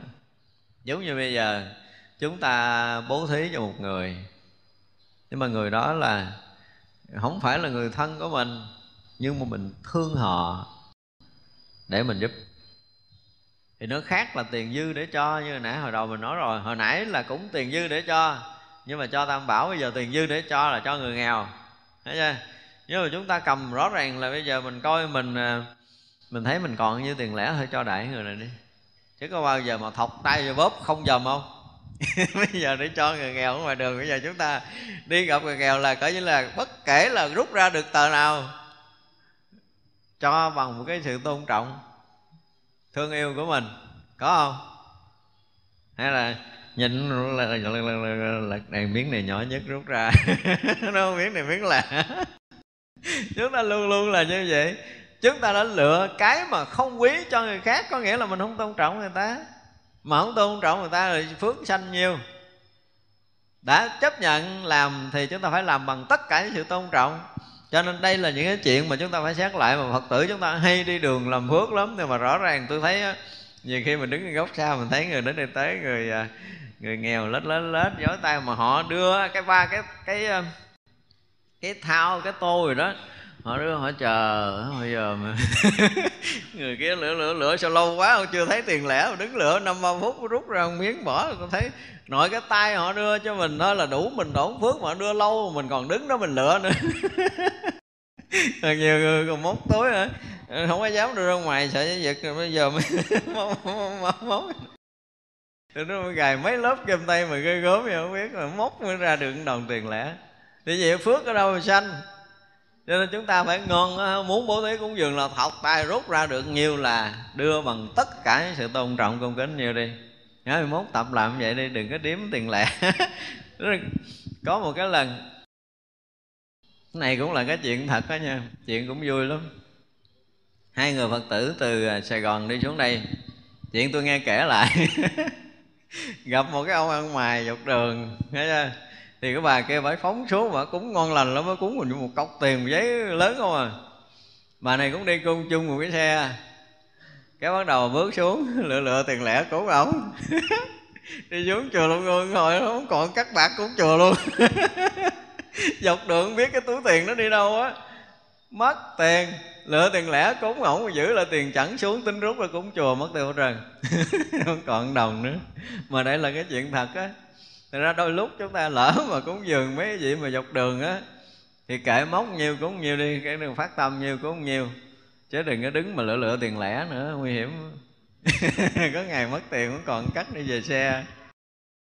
Đó, thì ra là khi cúng dường phải kèm theo cái gì? Rồi nãy là cái thành tâm nè, rồi phải cái tôn trọng rồi cái gì nữa? Phải hoan hỷ nữa nhiều khi lỡ rút ờ, tiền ra cúng dường cái mình sai tới sai lui người này, không xứng đáng nhận đồng tiền đó, mình không hoan hỷ. Cúng dường nhưng mà có rất nhiều người không hoan hỷ. Đúng không? Có không? Cúng dường thôi, tôi chưa nói bố thí à. Đó bây giờ đơn giản giống như bữa lễ ờ, vừa rồi đi. Nó giống như bữa lễ vừa rồi đúng không? Thì đương nhiên là hàng mấy ngàn người về đây thì chắc chắn là trong đó thật giả bất phân. Với mình thật giả bất phân đúng không? Và với tương tự tôi nói với với nhiều người là gì? Buổi lễ đại ra đàn dẫn tế là kỳ an kỳ siêu. Với những người mà, mà hoàn toàn mình không biết mình vẫn thiết đàn để kỳ an kỳ siêu cho họ. Rồi á, khi mà chúng ta phát tâm thì có hai dạng tâm. Thấy chưa? Đương nhiên là cúng dường tam bảo là tốt rồi. Nhưng mà người nào mà rớt xong cái tầng được cúng dường thì đồng tiền chúng ta cũng sẽ thành cúng dường nhưng người nào rớt vào cái tầng bố thí thì đồng tiền chúng ta sẽ tới ngang cái tầng bố thí. Thế cho là mình phát tâm cúng dường và bố thí trong cái ngày đại lễ lớn lao đó. Thì cái tâm mình nếu như người này không phải là cái người tu tập, họ cũng thiếu thốn mà mới tới chứ họ dư tới đây làm vậy và cho rằng họ lấy đồng tiền này vừa lấy họ ra ngoài quán họ uống rượu đi. Đúng không? Vì có phước không? Có phước hay mất phước? Cái phước của mình được sinh là cái gì? Trong cái ngày, ví dụ như chúng tôi nói là trong cái ngày lễ vô lan thì chúng ta phát tâm cúng dường là vì cái gì? Trước mắt là vì cha, vì mẹ mình, vì củ quyền thất tổ mình mới tới dự ngày lễ đó chứ, đúng không? Và cái thứ hai nữa là mình dâng tất cả tâm thành mình đối với tam bảo. Thì tam bảo thì đương nhiên là nó có cái sâu, cái cạn, cái cao, cái thấp. Mà đức phật đã nói rất rõ ràng trong bản kinh văn thù rồi. Ở đây có một số người nó xin bác mãn đó là ra tôi phải nói thì trong kinh văn thù đức phật nói là gì? Trong thời mạt pháp của chúng ta, có những người tay trái dắt vợ, tay phải dắt con, đàn diệt cũng sẽ đảnh lễ cúng dường. Vì sao vậy? Vì người này còn giữ được cái hình bóng của tam bảo trong nhân gian. Phước đó đủ để có thể cúng dường rồi. Như vậy trong lễ của mình ở trong số mấy ngàn người sẽ có những người à, ghé tiệm hớt tóc. Cạo đầu họ lấy cái y họ quấn vô. Và họ trà trộn trong đó mình không kiểm soát hết. Chứ không phải là không có, mình không có chắc là không có chuyện này rồi. Nhưng mà ngày đó, giờ đó họ phát tâm cạo đầu và họ quấn cái y như lai, mặc dù là không có giới gì. Nhưng mà chúng sanh nhìn đó là nhìn cái gì? Nhìn cái hình thức của tăng bảo, đúng không? Chúng ta đang thấy hình thức tăng bảo và chúng ta đang thành tâm cúng dường cái hình thức của tăng bảo đây. Trước mắt là cái hình thức tăng bảo đang lộ cái tướng tam bảo trước mặt mình. Mình là cái người tôn trọng cung kính tam bảo, cho nên khi mà lộ hình tướng của tam bảo ra mình, tất cả những tâm tôn kính của mình, thì xin cái phước cung kính cúng dường tam bảo chứ mình đâu có xin cái phước với thằng cha này, đâu có cần cầu phước chả làm gì. Mình đâu phần cầu phước mấy cái ông này, đúng không? Mà mình đang hướng tâm về tam bảo rõ ràng cho nên mang hình thức tam bảo chúng ta cúng dường với tất cả cái tâm thành và cung kính tam bảo chứ chúng ta đừng có cái tâm khác. Nhưng mà ít có người hiểu hết cái điều này cho nên họ có một số người họ thấy uh, có một cái gì đó nó không có vừa ý mình cái họ bất mãn. Thì nó gì gắng giữ phước đừng làm mất phước uổng lắm à. Chỉ nói một câu vậy thôi mình đâu có đủ thức để giải thích. Rồi mất mãn mất phước cán chịu đó là tam bảo dù bất kỳ cái gì, nếu nói là tam bảo thì luôn luôn là một cái gì đó nó quý báu sâu ở trong lòng của mình cái đã. Về cái hình thức hay là về nội dung thì đối với mình cũng là sự quý kính. Mình tâm thành quý kính tam bảo, còn tam bảo thật, tam bảo giả là chính bản thân người đó chịu trách nhiệm. Nó dính gì tới mình? Không có dính. Tôi tâm thành dân cúng tam bảo là cái tâm của tôi thành tâm cung kính là chuyện của tôi à, mà tôi gắng giữ được cái tâm này để đừng có bị à, bị sức mẻ. Không mình gắng mình giữ đừng bị sức mẻ. Nếu ai không biết thì sức mẻ gắng chịu chứ đâu còn đường nào khác đâu. Cái ngày đó là ngày mình hướng tâm để cúng dường tam bảo. Thì đương nhiên là cái phát tâm phát nguyện của mình từ chư Phật chư Thánh chư vị Thánh Hiền biết hết. Và họ biết rất rõ là ai đi tới đây để làm cái gì. Và phước đó nó sẽ xeo cái sự tâm thành của mình mình sanh khởi.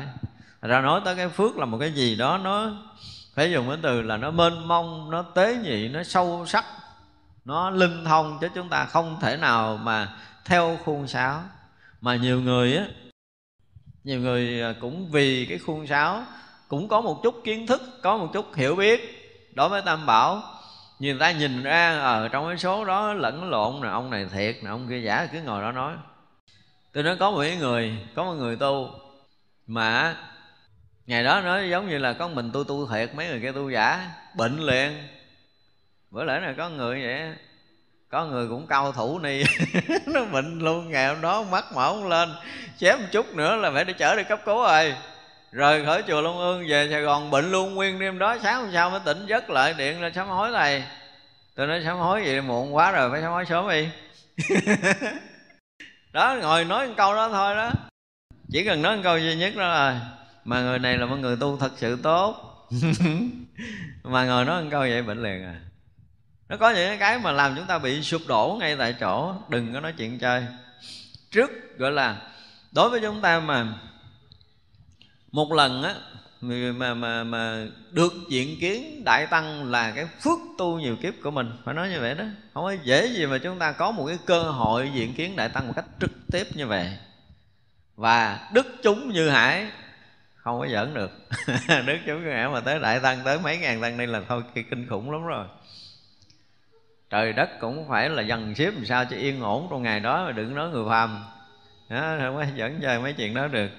Cho nên là chúng tôi nhắc lại tại vì á qua những cái việc làm một số việc làm gần đây chúng tôi gặp một số người họ cũng rất là nhiệt tâm nhiệt tình đối với tam bảo nhưng mà thiếu sự hoan hỷ.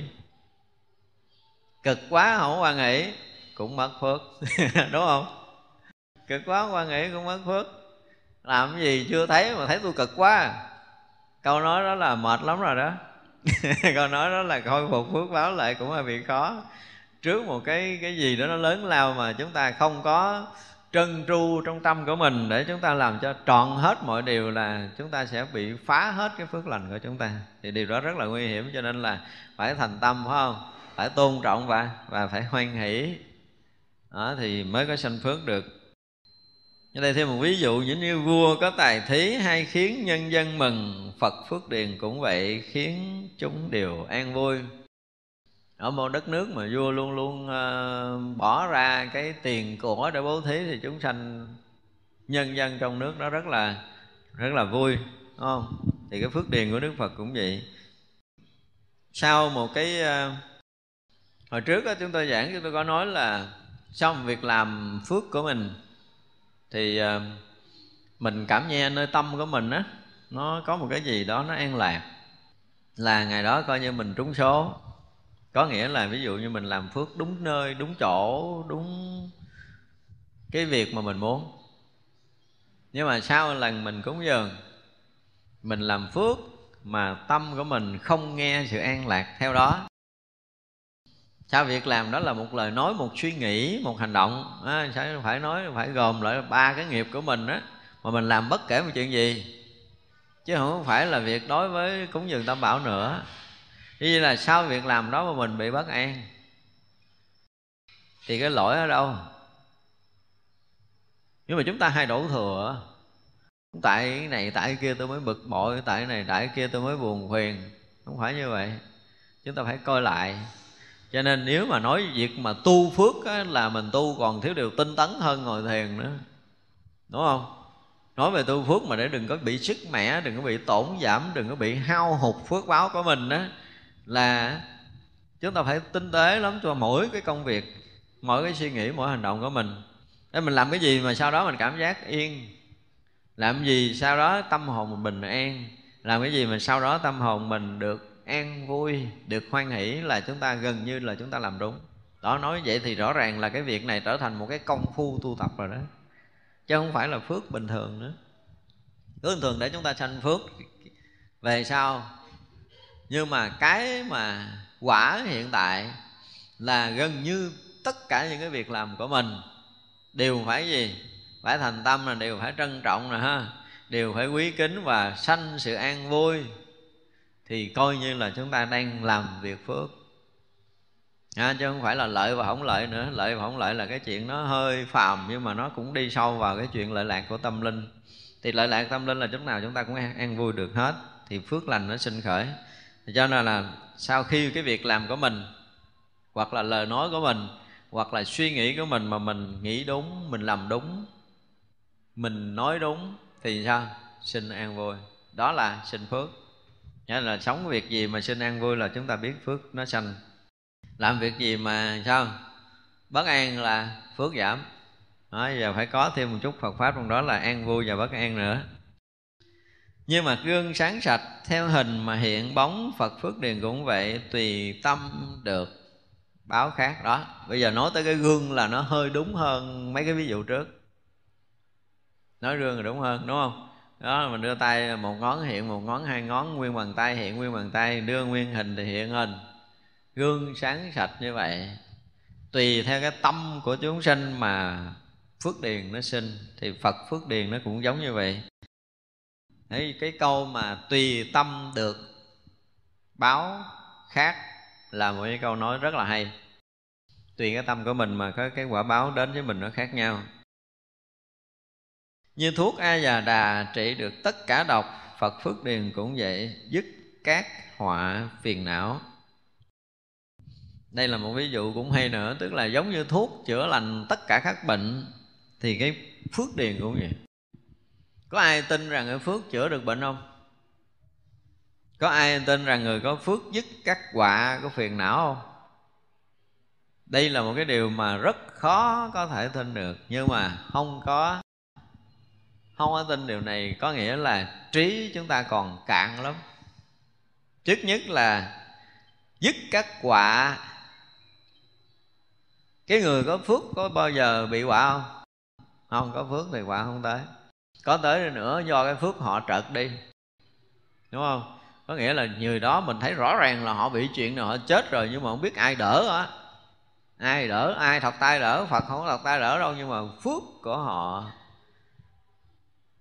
có một cái gì đó trở thành một cái vỏ bọc thực sự vững chắc cho cái đời sống của họ, ở bất kể cõi nào. Chứ không phải là nền tảng để đi nữa mà chúng ta nói cái phước. Thành ra mỗi người mà cứ gặp chuyện này, gặp chuyện kia, gặp chuyện nọ, có nghĩa là gì? Người cái phước người đó chưa đủ lớn. Không? Phước người đó chưa đủ lớn, cho nên là chuyện ờ, xảy ra dù có một chút họ cũng bị bị họa. Nhưng mà người phước lớn rồi thì không có chính cái phước của họ rồi, còn kèm theo những người chung quanh, kèm theo những người thân, họ binh vực, họ gìn giữ, họ bảo hộ nữa. Thật ra là có phước là dứt tất cả các quả phiền não nếu phước lớn. Phiền não không có. Thật ra là lúc chúng ta phiền não là gì? Nói ngược lại, lúc chúng ta phiền não là gì? Chúng ta tự là mình tổn phước hoặc là phước mình nó bị tổn giảm. Một là phước chúng ta tổn giảm mới sanh phiền não hai là đang phiền não có nghĩa là làm chuyện tổn phước. Không? Đó thành ra là thấy cái chuyện này là phải tới cái chuyện tu rồi đó. Mình sanh phiền não là mình làm mất phước của mình. Và phước mình nó bị mất cho nên chúng ta mới bị phiền não. Hai cái này chúng ta phải thấy. Một là chúng ta tự làm hư hai là nó đã hư rồi. Chuyện phiền não mới xảy ra. Cho nên là nếu muốn dứt các quả phiền não thì sao? Phước lành người đó phải lớn. Ai à, nó giống như thuốc mà chữa lành tất cả các bệnh như vậy á. Thì nếu mà chúng ta gặp mà thuốc gọi là trị bách bệnh á, thì bệnh gì cũng lành. Mà phước chính là cái thuốc trị bách bệnh. Đây là một cái điều khẳng định đối với ngài mục thủ bồ tát. Chúng ta tin không? Có tin là phước trị bách bệnh không? Ví dụ nha giờ ví dụ nè. Có một em bé sinh ra bị cái bệnh à, tim bẩm sinh. Bây giờ nếu mà có một trăm triệu mổ thì sống không có trăm triệu mổ thì chết. Mà hàng này á, nó không có đủ phước có được trăm triệu cho nên chấp nhận chết. Đúng không? Quả phiền não bệnh tật phát sinh. Bây giờ ví dụ cái, cái bệnh đó xảy ra người ta nói là có trăm triệu đi hốt một bài thuốc này uống hết liền. Nhưng mà người này không có trăm triệu để bệnh vật giả cho tới khi chết. Thì cái này là cái gì? Phước. Phước nó có thể đủ để làm hết bệnh chúng ta phải hiểu ví dụ như có những cái bệnh công nghệ Việt Nam không bao giờ giải quyết được cái bệnh này mà phải đi nước ngoài. Thì có phước người ta mới đi tới nước ngoài, người ta nhờ bác sĩ giỏi trị hết bệnh. Nhưng mà người không có phước ở Việt Nam chết. Đó, cũng vậy thôi. Thì ra là nếu mà nói tới cái phước có thể trị bệnh thì chúng ta phải thấy được cái điều này. Rồi kèm theo cái phước nữa là gì? Cái phước để chúng ta gặp được thầy giỏi. Đúng không? Cái bệnh mình chẳng có ra gì gặp thầy luôn cơm cho uống thuốc thời gian cái bệnh thêm mà chết luôn nhưng mà người có phước tự nhiên gặp thầy uống than hết liền. Thì đó cũng nói là phước của chúng ta. Nếu không có phước thì làm sao gặp được thầy hay thuốc giỏi? Đó, cho nên là chúng ta thấy rõ ràng là phước có thể là trị được bệnh à. Nhờ cái phước chúng ta chúng ta vượt qua bệnh và nhờ cái phước chúng ta để chúng ta vượt qua cái phiền não khổ đau trong đời sống này. Thì đó cũng là một cái dạng mà vị bồ tát này thấy được đến một cái chiều sâu của phước báo chứ không phải là chuyện đơn giản nữa rồi không qua càng có những cái ví dụ về sau để chúng ta thấy rằng cái ờ, cái ngài mục thủ bồ tát này cũng là một cái người trí tuệ, cũng phải nói là rất là tỏ thông chứ không phải tình thường như lúc mặt trời mọc, chiếu sáng khắp thế gian, Phật Phước Điền cũng vậy phá trừ những tối tâm Bây giờ có phước phá trừ tối tâm nổi không? Ai ví dụ này được là được thưởng không? Có phước phá trừ tối tâm. Như cộng cái trước vô là chúng ta ra đó.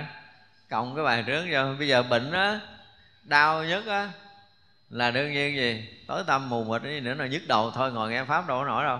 Đau bụng, nhức răng, ngồi đây nghe pháp cũng không nổi, đúng không? Chúng ta đau bất kỳ một cái gì. Hoặc là bây giờ, ví dụ như ngày à, ngày nay là ngày nghe pháp nhưng mình không có tiền bao xe tới đây. Đúng không? Và để nghe được một bài pháp mình không có tiền nó mua một cái đĩa để nghe. Không có máy để mở đĩa, có cái đĩa rồi không có máy để mở. Ví dụ vậy đó.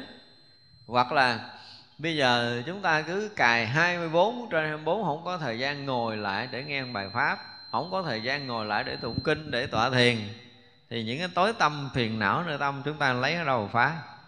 Tối ngày lo cài để kiếm cơm, ngưng cái là không có bữa cơm ăn thì rõ ràng là khi mỗi người mà không có phước chúng ta mới thấy rõ là họ không có điều kiện để tu tập.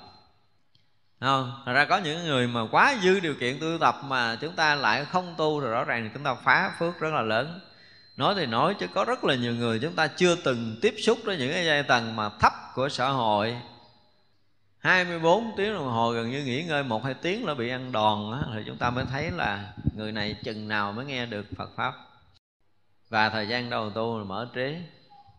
Thật ra là nói tới cái chuyện mà cái phước của đức phật nó giống như mặt trời để phá trừ tối tâm là rõ ràng người nào có phước mới đón được ánh sáng mặt trời, đúng không? Có những người cả đời đâu có thấy ánh sáng mặt trời đâu. Và có người nửa đoạn đời đầu thấy, sau đó bệnh không thấy, hoặc là bị tù tội cũng không thấy ánh sáng mặt trời, đúng không? Thật ra chúng ta mới thấy rõ ràng là có những người có quá đủ điều kiện để chúng ta tu tập mà người ta không có làm thì đi vào gì? Từ sáng đi vào tối. Theo ý, ví dụ của đức phật. Có những người là từ tối đi vào tối, có những người là từ tối đi vào sáng. Thấy chưa? Có những người là từ sáng đi vào sáng. Và có những người từ sáng đi vào tối. Và cái hạng người mà từ sáng đi vào tối là cũng không ít. Thấy chưa? Đi ngược, đi xuôi là rất là nhiều. Thật ra là cái ví dụ, cái phước phật á, phật phước điền á nó cũng giống như ánh sáng mặt trời đang chiếu sáng vậy đó. Chúng sanh nào đủ phước mới được thấy và phá trừ được cái tối tâm của mình.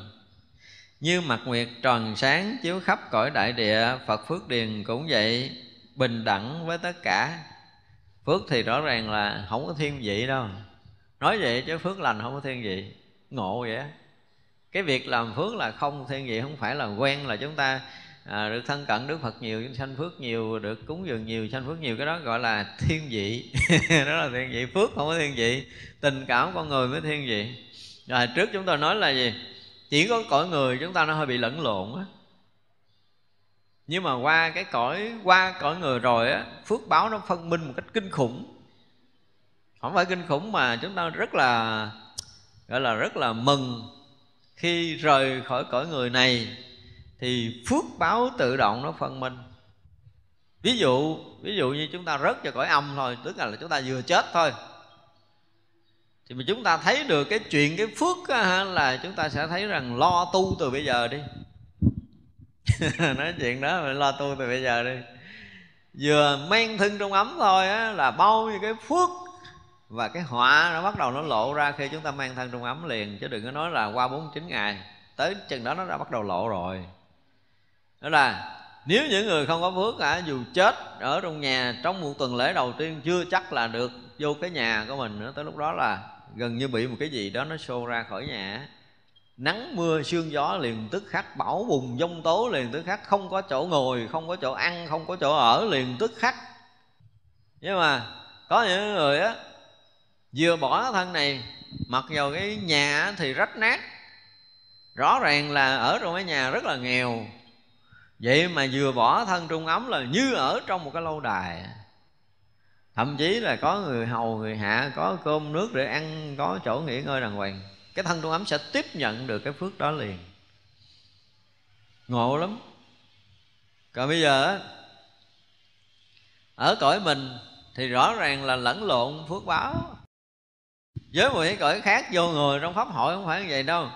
Không phải như các nước, mấy các nước phương tây nó bắt đầu nó cũng phân biệt á nha ví dụ như một buổi mà vô ngồi nghe một vị pháp sư giảng là ngồi hàng trên là phải mua vé 300 đô à. Hàng dưới là 200 bắt đầu ngồi sau là mấy người vài chục đô à. Vô hội trường để nghe pháp là nó cũng phân biệt theo cái kiểu có tiền, không có tiền đó. Nhưng mà cõi âm còn siêu hơn nữa, không cần. Không cần tiền à, tính theo cái kiểu tiền đô của mình. Chỉ cần đó là tới đó để tham dự buổi pháp thôi là chúng ta đặt mông xuống ngồi trong cái ghế là tự động cái ghế đó sẽ đưa chúng ta ngồi đúng vị trí phước báo của chính mình liền. Mặc dầu mình muốn ngồi sau nhưng mà ngồi không được, quay tới quay lui mình cũng ngồi trước là tại mình phước lớn hơn mấy người kia. Tự động nó sẽ san sẻ cái chỗ ăn, cái chỗ ở, cái mặt. Thì hồi trước giờ mà nói chuyện của cõi trời rồi, đúng không? Cái vị nào mà phước nhiều thì tới giờ ăn thì bát kim cương hiện ra, phước kém thì bát vàng hiện ra, phước kém nữa bát bằng bạc hiện ra. Ví dụ vậy đó. Thì nó tới giờ nó sẽ tự hiện cái phước báo đó. Y phục cũng vậy. Chúng ta muốn khác hơn không được bây giờ thì trà trộn lẫn lộn chứ còn qua một cái cõi khác là không thể nào trà trộn lẫn lộn được. Cho nên cái phước phước phật đó là một cái gì nó rất rất là bình đẳng. Nhưng mà cõi này chúng ta nhìn không có ra cái này. Cõi người chúng ta còn lẫn lộn nhiều lắm. Hai người người phước báo mà kém họ có thể uh, mượn được bộ đồ ờ, đẹp họ mặc. Nhưng mà qua cõi kia không có được không thể mặc được đồ người khác không thể ăn được miếng cơm người khác. Trừ trường hợp là người khác mà bỏ trực tiếp vô miệng mình á mà bỏ trực tiếp tiếp đi miệng mình nó cũng sanh sanh cái gì ngang cái phước của mình nó mới ghê chứ. Vô miệng mình là sanh cái phước của mình. Mặc dầu món đó là cái hương vị tuyệt trần nhưng mà vô miệng mình là phước khác á. Nên chúng ta thấy rõ ràng là rời cõi người ra thì phước báo phân minh kinh khủng. Cõi người chúng ta thấy vậy có những người mà à, ăn mặc ở hoặc là sinh hoạt nó lẫn lộn một người thường không thể vào à, những cái lâu đài phước báo lớn được đâu. Ra cõi khác là không có được vô tới cửa không có được nó có một cái gì cửa thì không có đóng nhưng mà bước vào là bước không tới. Không cách nào vào được mình cứ bước đó là trên trong gai trên sỏi đá không à. Ở bước qua cái cửa ngạch đó là trải thảm thì mình thấy mình bước qua cửa ngạch rồi nhưng mà bước bước nữa là bước trên trong gai sỏi đá chứ không thể bước trên thảm của một cái nhà quý được. Đó là chuyện kinh khủng sau khi rời cõi người cho nên là cái phước báo nó rất là bình đẳng bình đẳng một cách là tuyệt đối chứ không có tình cảm không có riêng tư. Ví như gió tỳ lam chấn động khắp đại địa phật phước điền cũng vậy động chúng sanh ba cõi. À, ví như gió thổi thì à, rõ ràng là mục đích gió để lưu thông trong cái không gian này nó làm cái gì? Để điều hòa khí hậu. Mục đích nó chỉ vậy thôi nhưng mà có những cái chỗ thì thành gió lốc, phải không? Có những cái chỗ mà giông tố, bão bùng, có những chỗ gió thổi rất là nhẹ nhàng là gì? Chỗ chúng ta gió nhẹ ở đây là gì? Trong một cái khoảng rộng mà chúng ta đang ở, khí hậu không chênh lệch nhau lắm. Không có chênh lệch nhau, cho nên là gió nó đi đến nó trang hòa một cách nhẹ nhàng. Mà chúng ta bị gặp những cái luồng gió lốc rồi nó là cái gì? Ví dụ như bây giờ đằng kia là sa mạc để ý những nước mà gần sa mạc là bị nhiều trận kinh khủng lắm. Những cái trận gió mà gió ở đây ai mà cái gì đó việt kiều úc mới chứng kiến được mấy cái vụ này. Những trái cầu lửa có nghe không? Kinh khủng lắm. Tới cái mùa hè của họ mà bị à, bị gió lốc cuốn á. Và chỉ cần nó phất cháy một cái rồi là nó cuốn một cái là từ từ to to to, to. có những quả cầu lửa to gấp năm chục lần cái nhà này bay dùng dung dùng dùng đi, ngang nhà mình là rụi cái nhà mình để ngọn lửa lớn hơn. Đi một cái là nguyên một cái vùng cháy hừng hực, ngừng hực lên kinh khủng lắm. Là những cái vùng nó gần cái gì? Rùng gần sa mạc. Những cái tiểu bang mà gần sa mạc có những cái trận mà dông tố bỏ vùng nó khác thường lắm. Cho nên nói tới gió là cái gì đó là gì? Dùng để, cái gió hiện ra là do trên lệch nhiệt độ các nơi gió đem đến để trang hòa và nếu mà trên lệch lớn thì sẽ có gió bão lớn Thật ra gió nó cũng chấn động đại địa nó cũng làm mà tróc nóc nhà nó cũng làm thậm chí là bay nhà bay cửa bay xe bay đồ hết. Tức là rồi gì nữa? Gió nó làm đại địa chấn động. Thì là gió đó là gì? Có những người chúng ta thấy á gọi là cái gì? Cái phước của họ lớn á, họ đi đến một vùng nào vùng đó chấn động không? Chấn động. Thì giống như gió vậy. Giống như phước của đức phật nó tới cõi này là gì? Chấn động. Không, đức phật mà nhúc nhích một cái là chấn động cả tam giới chứ không phải cái cõi của mình. Thì đó là những người phước lớn. Và phước điền của đức phật thì nó cũng lớn như vậy. Như đại hỏa nổi lên, đốt cháy tất cả vật. Phật phước điền cũng vậy, đốt tất cả hữu vi. Đây nói tới mức độ mà tận cùng về cái phước điền của đức phật là gì? Là đủ để có thể độ chúng sanh ba cõi. Mà độ chúng sanh ba cõi là phá trừ phiền não ác. Đúng không? Phát sanh trí huệ. Thì vậy là cái phước, Phật phước điền không đơn giản là tạo cái phước để người này giàu hơn người kia người này đẹp hơn người kia ở cái chỗ yên ổn khá giả hơn nữa. Không có phải là sai biệt về cái diện mạo về sắc đẹp về nơi ăn chốn ở nữa. Mà đủ để cái chúng sanh tùy theo cái phước lực của họ mà phá trừ phiền não ác ở nơi tâm. Ví dụ như á, mà nói tới phước thì nó lại còn rất là nhiều mặt. Nhiều, rất là nhiều mặt để chúng ta có thể phân biệt. Có những người á, cái phước của họ không biết làm cái gì, nhiều đời nhiều kiếp mà đời này họ chỉ có mái tóc đẹp thôi à. Nhìn thấy mái tóc là rất đẹp nhưng mà cái mặt lại không đẹp. Ví dụ vậy đó. Đó là người đó có cái phước, có cặp mắt rất là đẹp nhưng mà lỗ mũi không đẹp. Ví dụ vậy đó. Thì cái phước đó là cái phước đẹp của lỗ mũi thôi. Có những người đó có cái phước báo là có cái nhà rất là đẹp nhưng mà lại không có tiền. Có không? Có nhiều người ở nhà đẹp không có tiền. Đó, người người này có cái phước này, người kia có cái phước kia. Người đó là họ có cái phước lành nhiều đời, nhiều kiếp của tu tập. Họ nghe Phật pháp, họ hiểu rất là sâu, họ tu tập rất là tốt. Nhưng mà gì? Họ không có trình độ không có học thức, không có văn bằng hết cho nên thì họ nói tới chị sâu Phật pháp có nhiều khi người kia nói ui sao người ta không có văn bằng nói chuyện không thèm nghe? Thì những người đó là những người, phải không? Cái phước về kiến thức, nhưng mà họ không có phước về chiều sâu tâm linh. Thì ra nói tới phước của đạo Phật là một cái gì đó nó nó nó muôn trùng á, chúng ta phải nói như vậy. Khó có thể ai mà có thể nói hết được phước đức trong vòng một năm trời. Tại vì cái phước đó nó ảnh hưởng tới công phu tu tập nữa ví dụ như một người phước lớn á. Thôi, chúng ta thấy một người quan chức hơn đi ra có người hầu, đúng không? Nhưng mà người phước lớn đi ra hả? Ngoài những người ở hiện diện nhân gian này hầu là chư thiên theo phò. Phò nữa à. Chư thiên không phải phò. Cho nên cái việc làm của họ là sẽ được chư thiên gìn giữ, bảo hộ. Chúng ta thay nhìn thấy cái ờ, cái hôm trước chúng ta nói việc phước là nói tới cái ngày gì? Ngày Sivali, đúng không? À, quyết định ngày hôm nay chứng quả a la hán là thọ thần và mặt trời cũng phải đứng lại. Đó, cây cũng phải nghiêng để làm cái dù che đó phước lớn là như vậy. Cho nên cái phước lớn là chấn động thực sự đại địa chứ không phải chuyện bình thường. Và phước lớn nó cũng thể thiêu rụi tất cả những cái phiền não nghiệp tập chúng ta. Cái phước lớn để làm cho trí tuệ chúng ta được mở thông. Thì người đó mới có phước lớn. Trí lớn và phước lớn. Phước lớn thì trí lớn cho nên cái phước trí rõ ràng, nếu mà chúng ta học tới chiều sâu, ở như ở đây đức phật nói là cái gì? Dùng cái phước để độ trong tam giới này. Cái phước điền của đức phật kinh khủng nó mức độ đó làm cho tất cả chúng sanh đều được giác ngộ. Đó là cái phước của đức phật.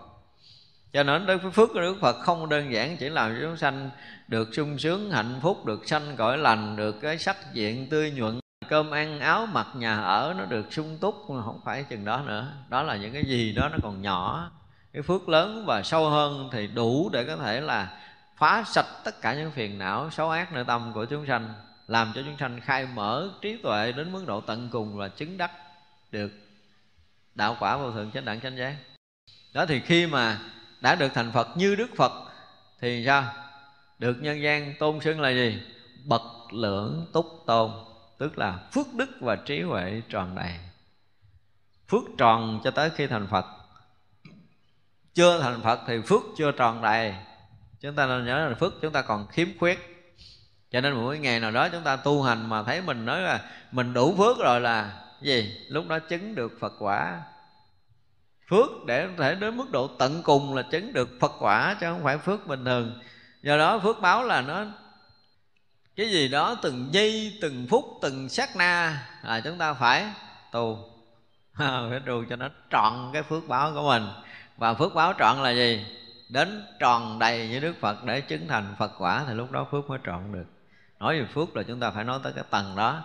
Chứ phước không có thể là đi tự do trong tam giới này, được hưởng những cái lầu đài, được ăn ngon, được ở ngon, ở đẹp nữa, không có chuyện đó nữa. Đó là cái cái việc về phước báo trong cái cái phần này. Thôi chắc sáng hôm nay chúng ta nói tới đây, chúng ta dừng ha.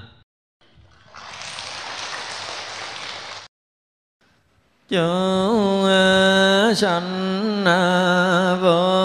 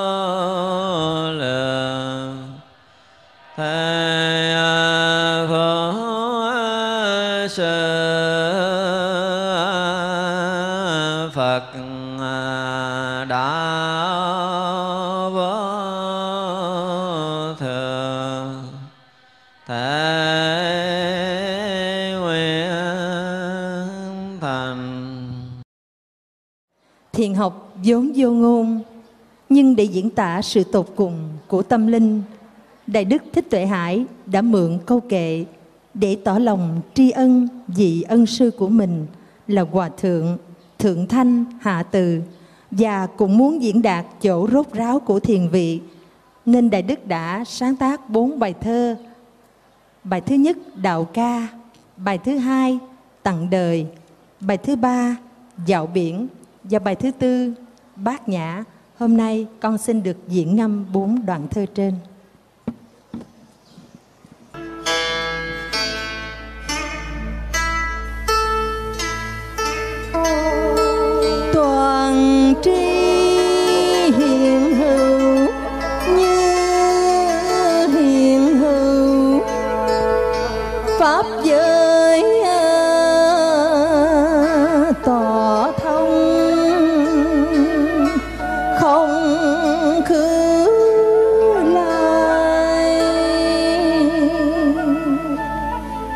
Hư không vũ trụ trong tay năm. Niết bàn sinh tử mãi rong chơi. Bài thứ hai.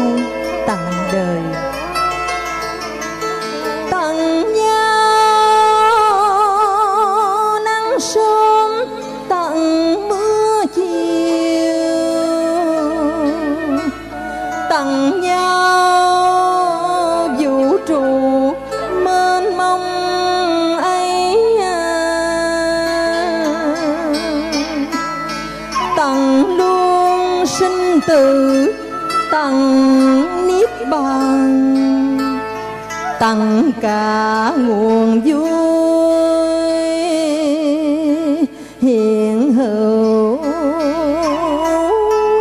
như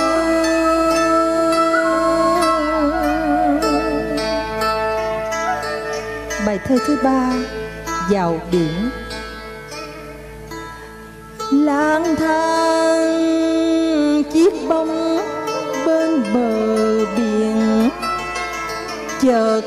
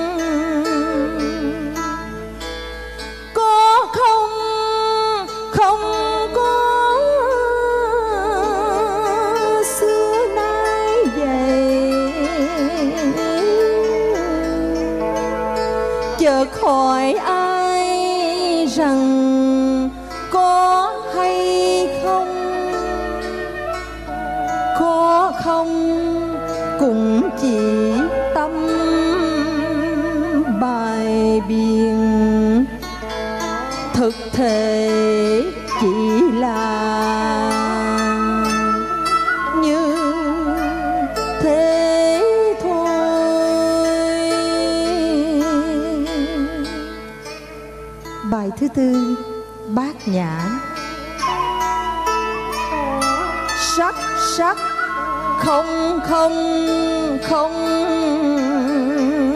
sắc sắc. Không không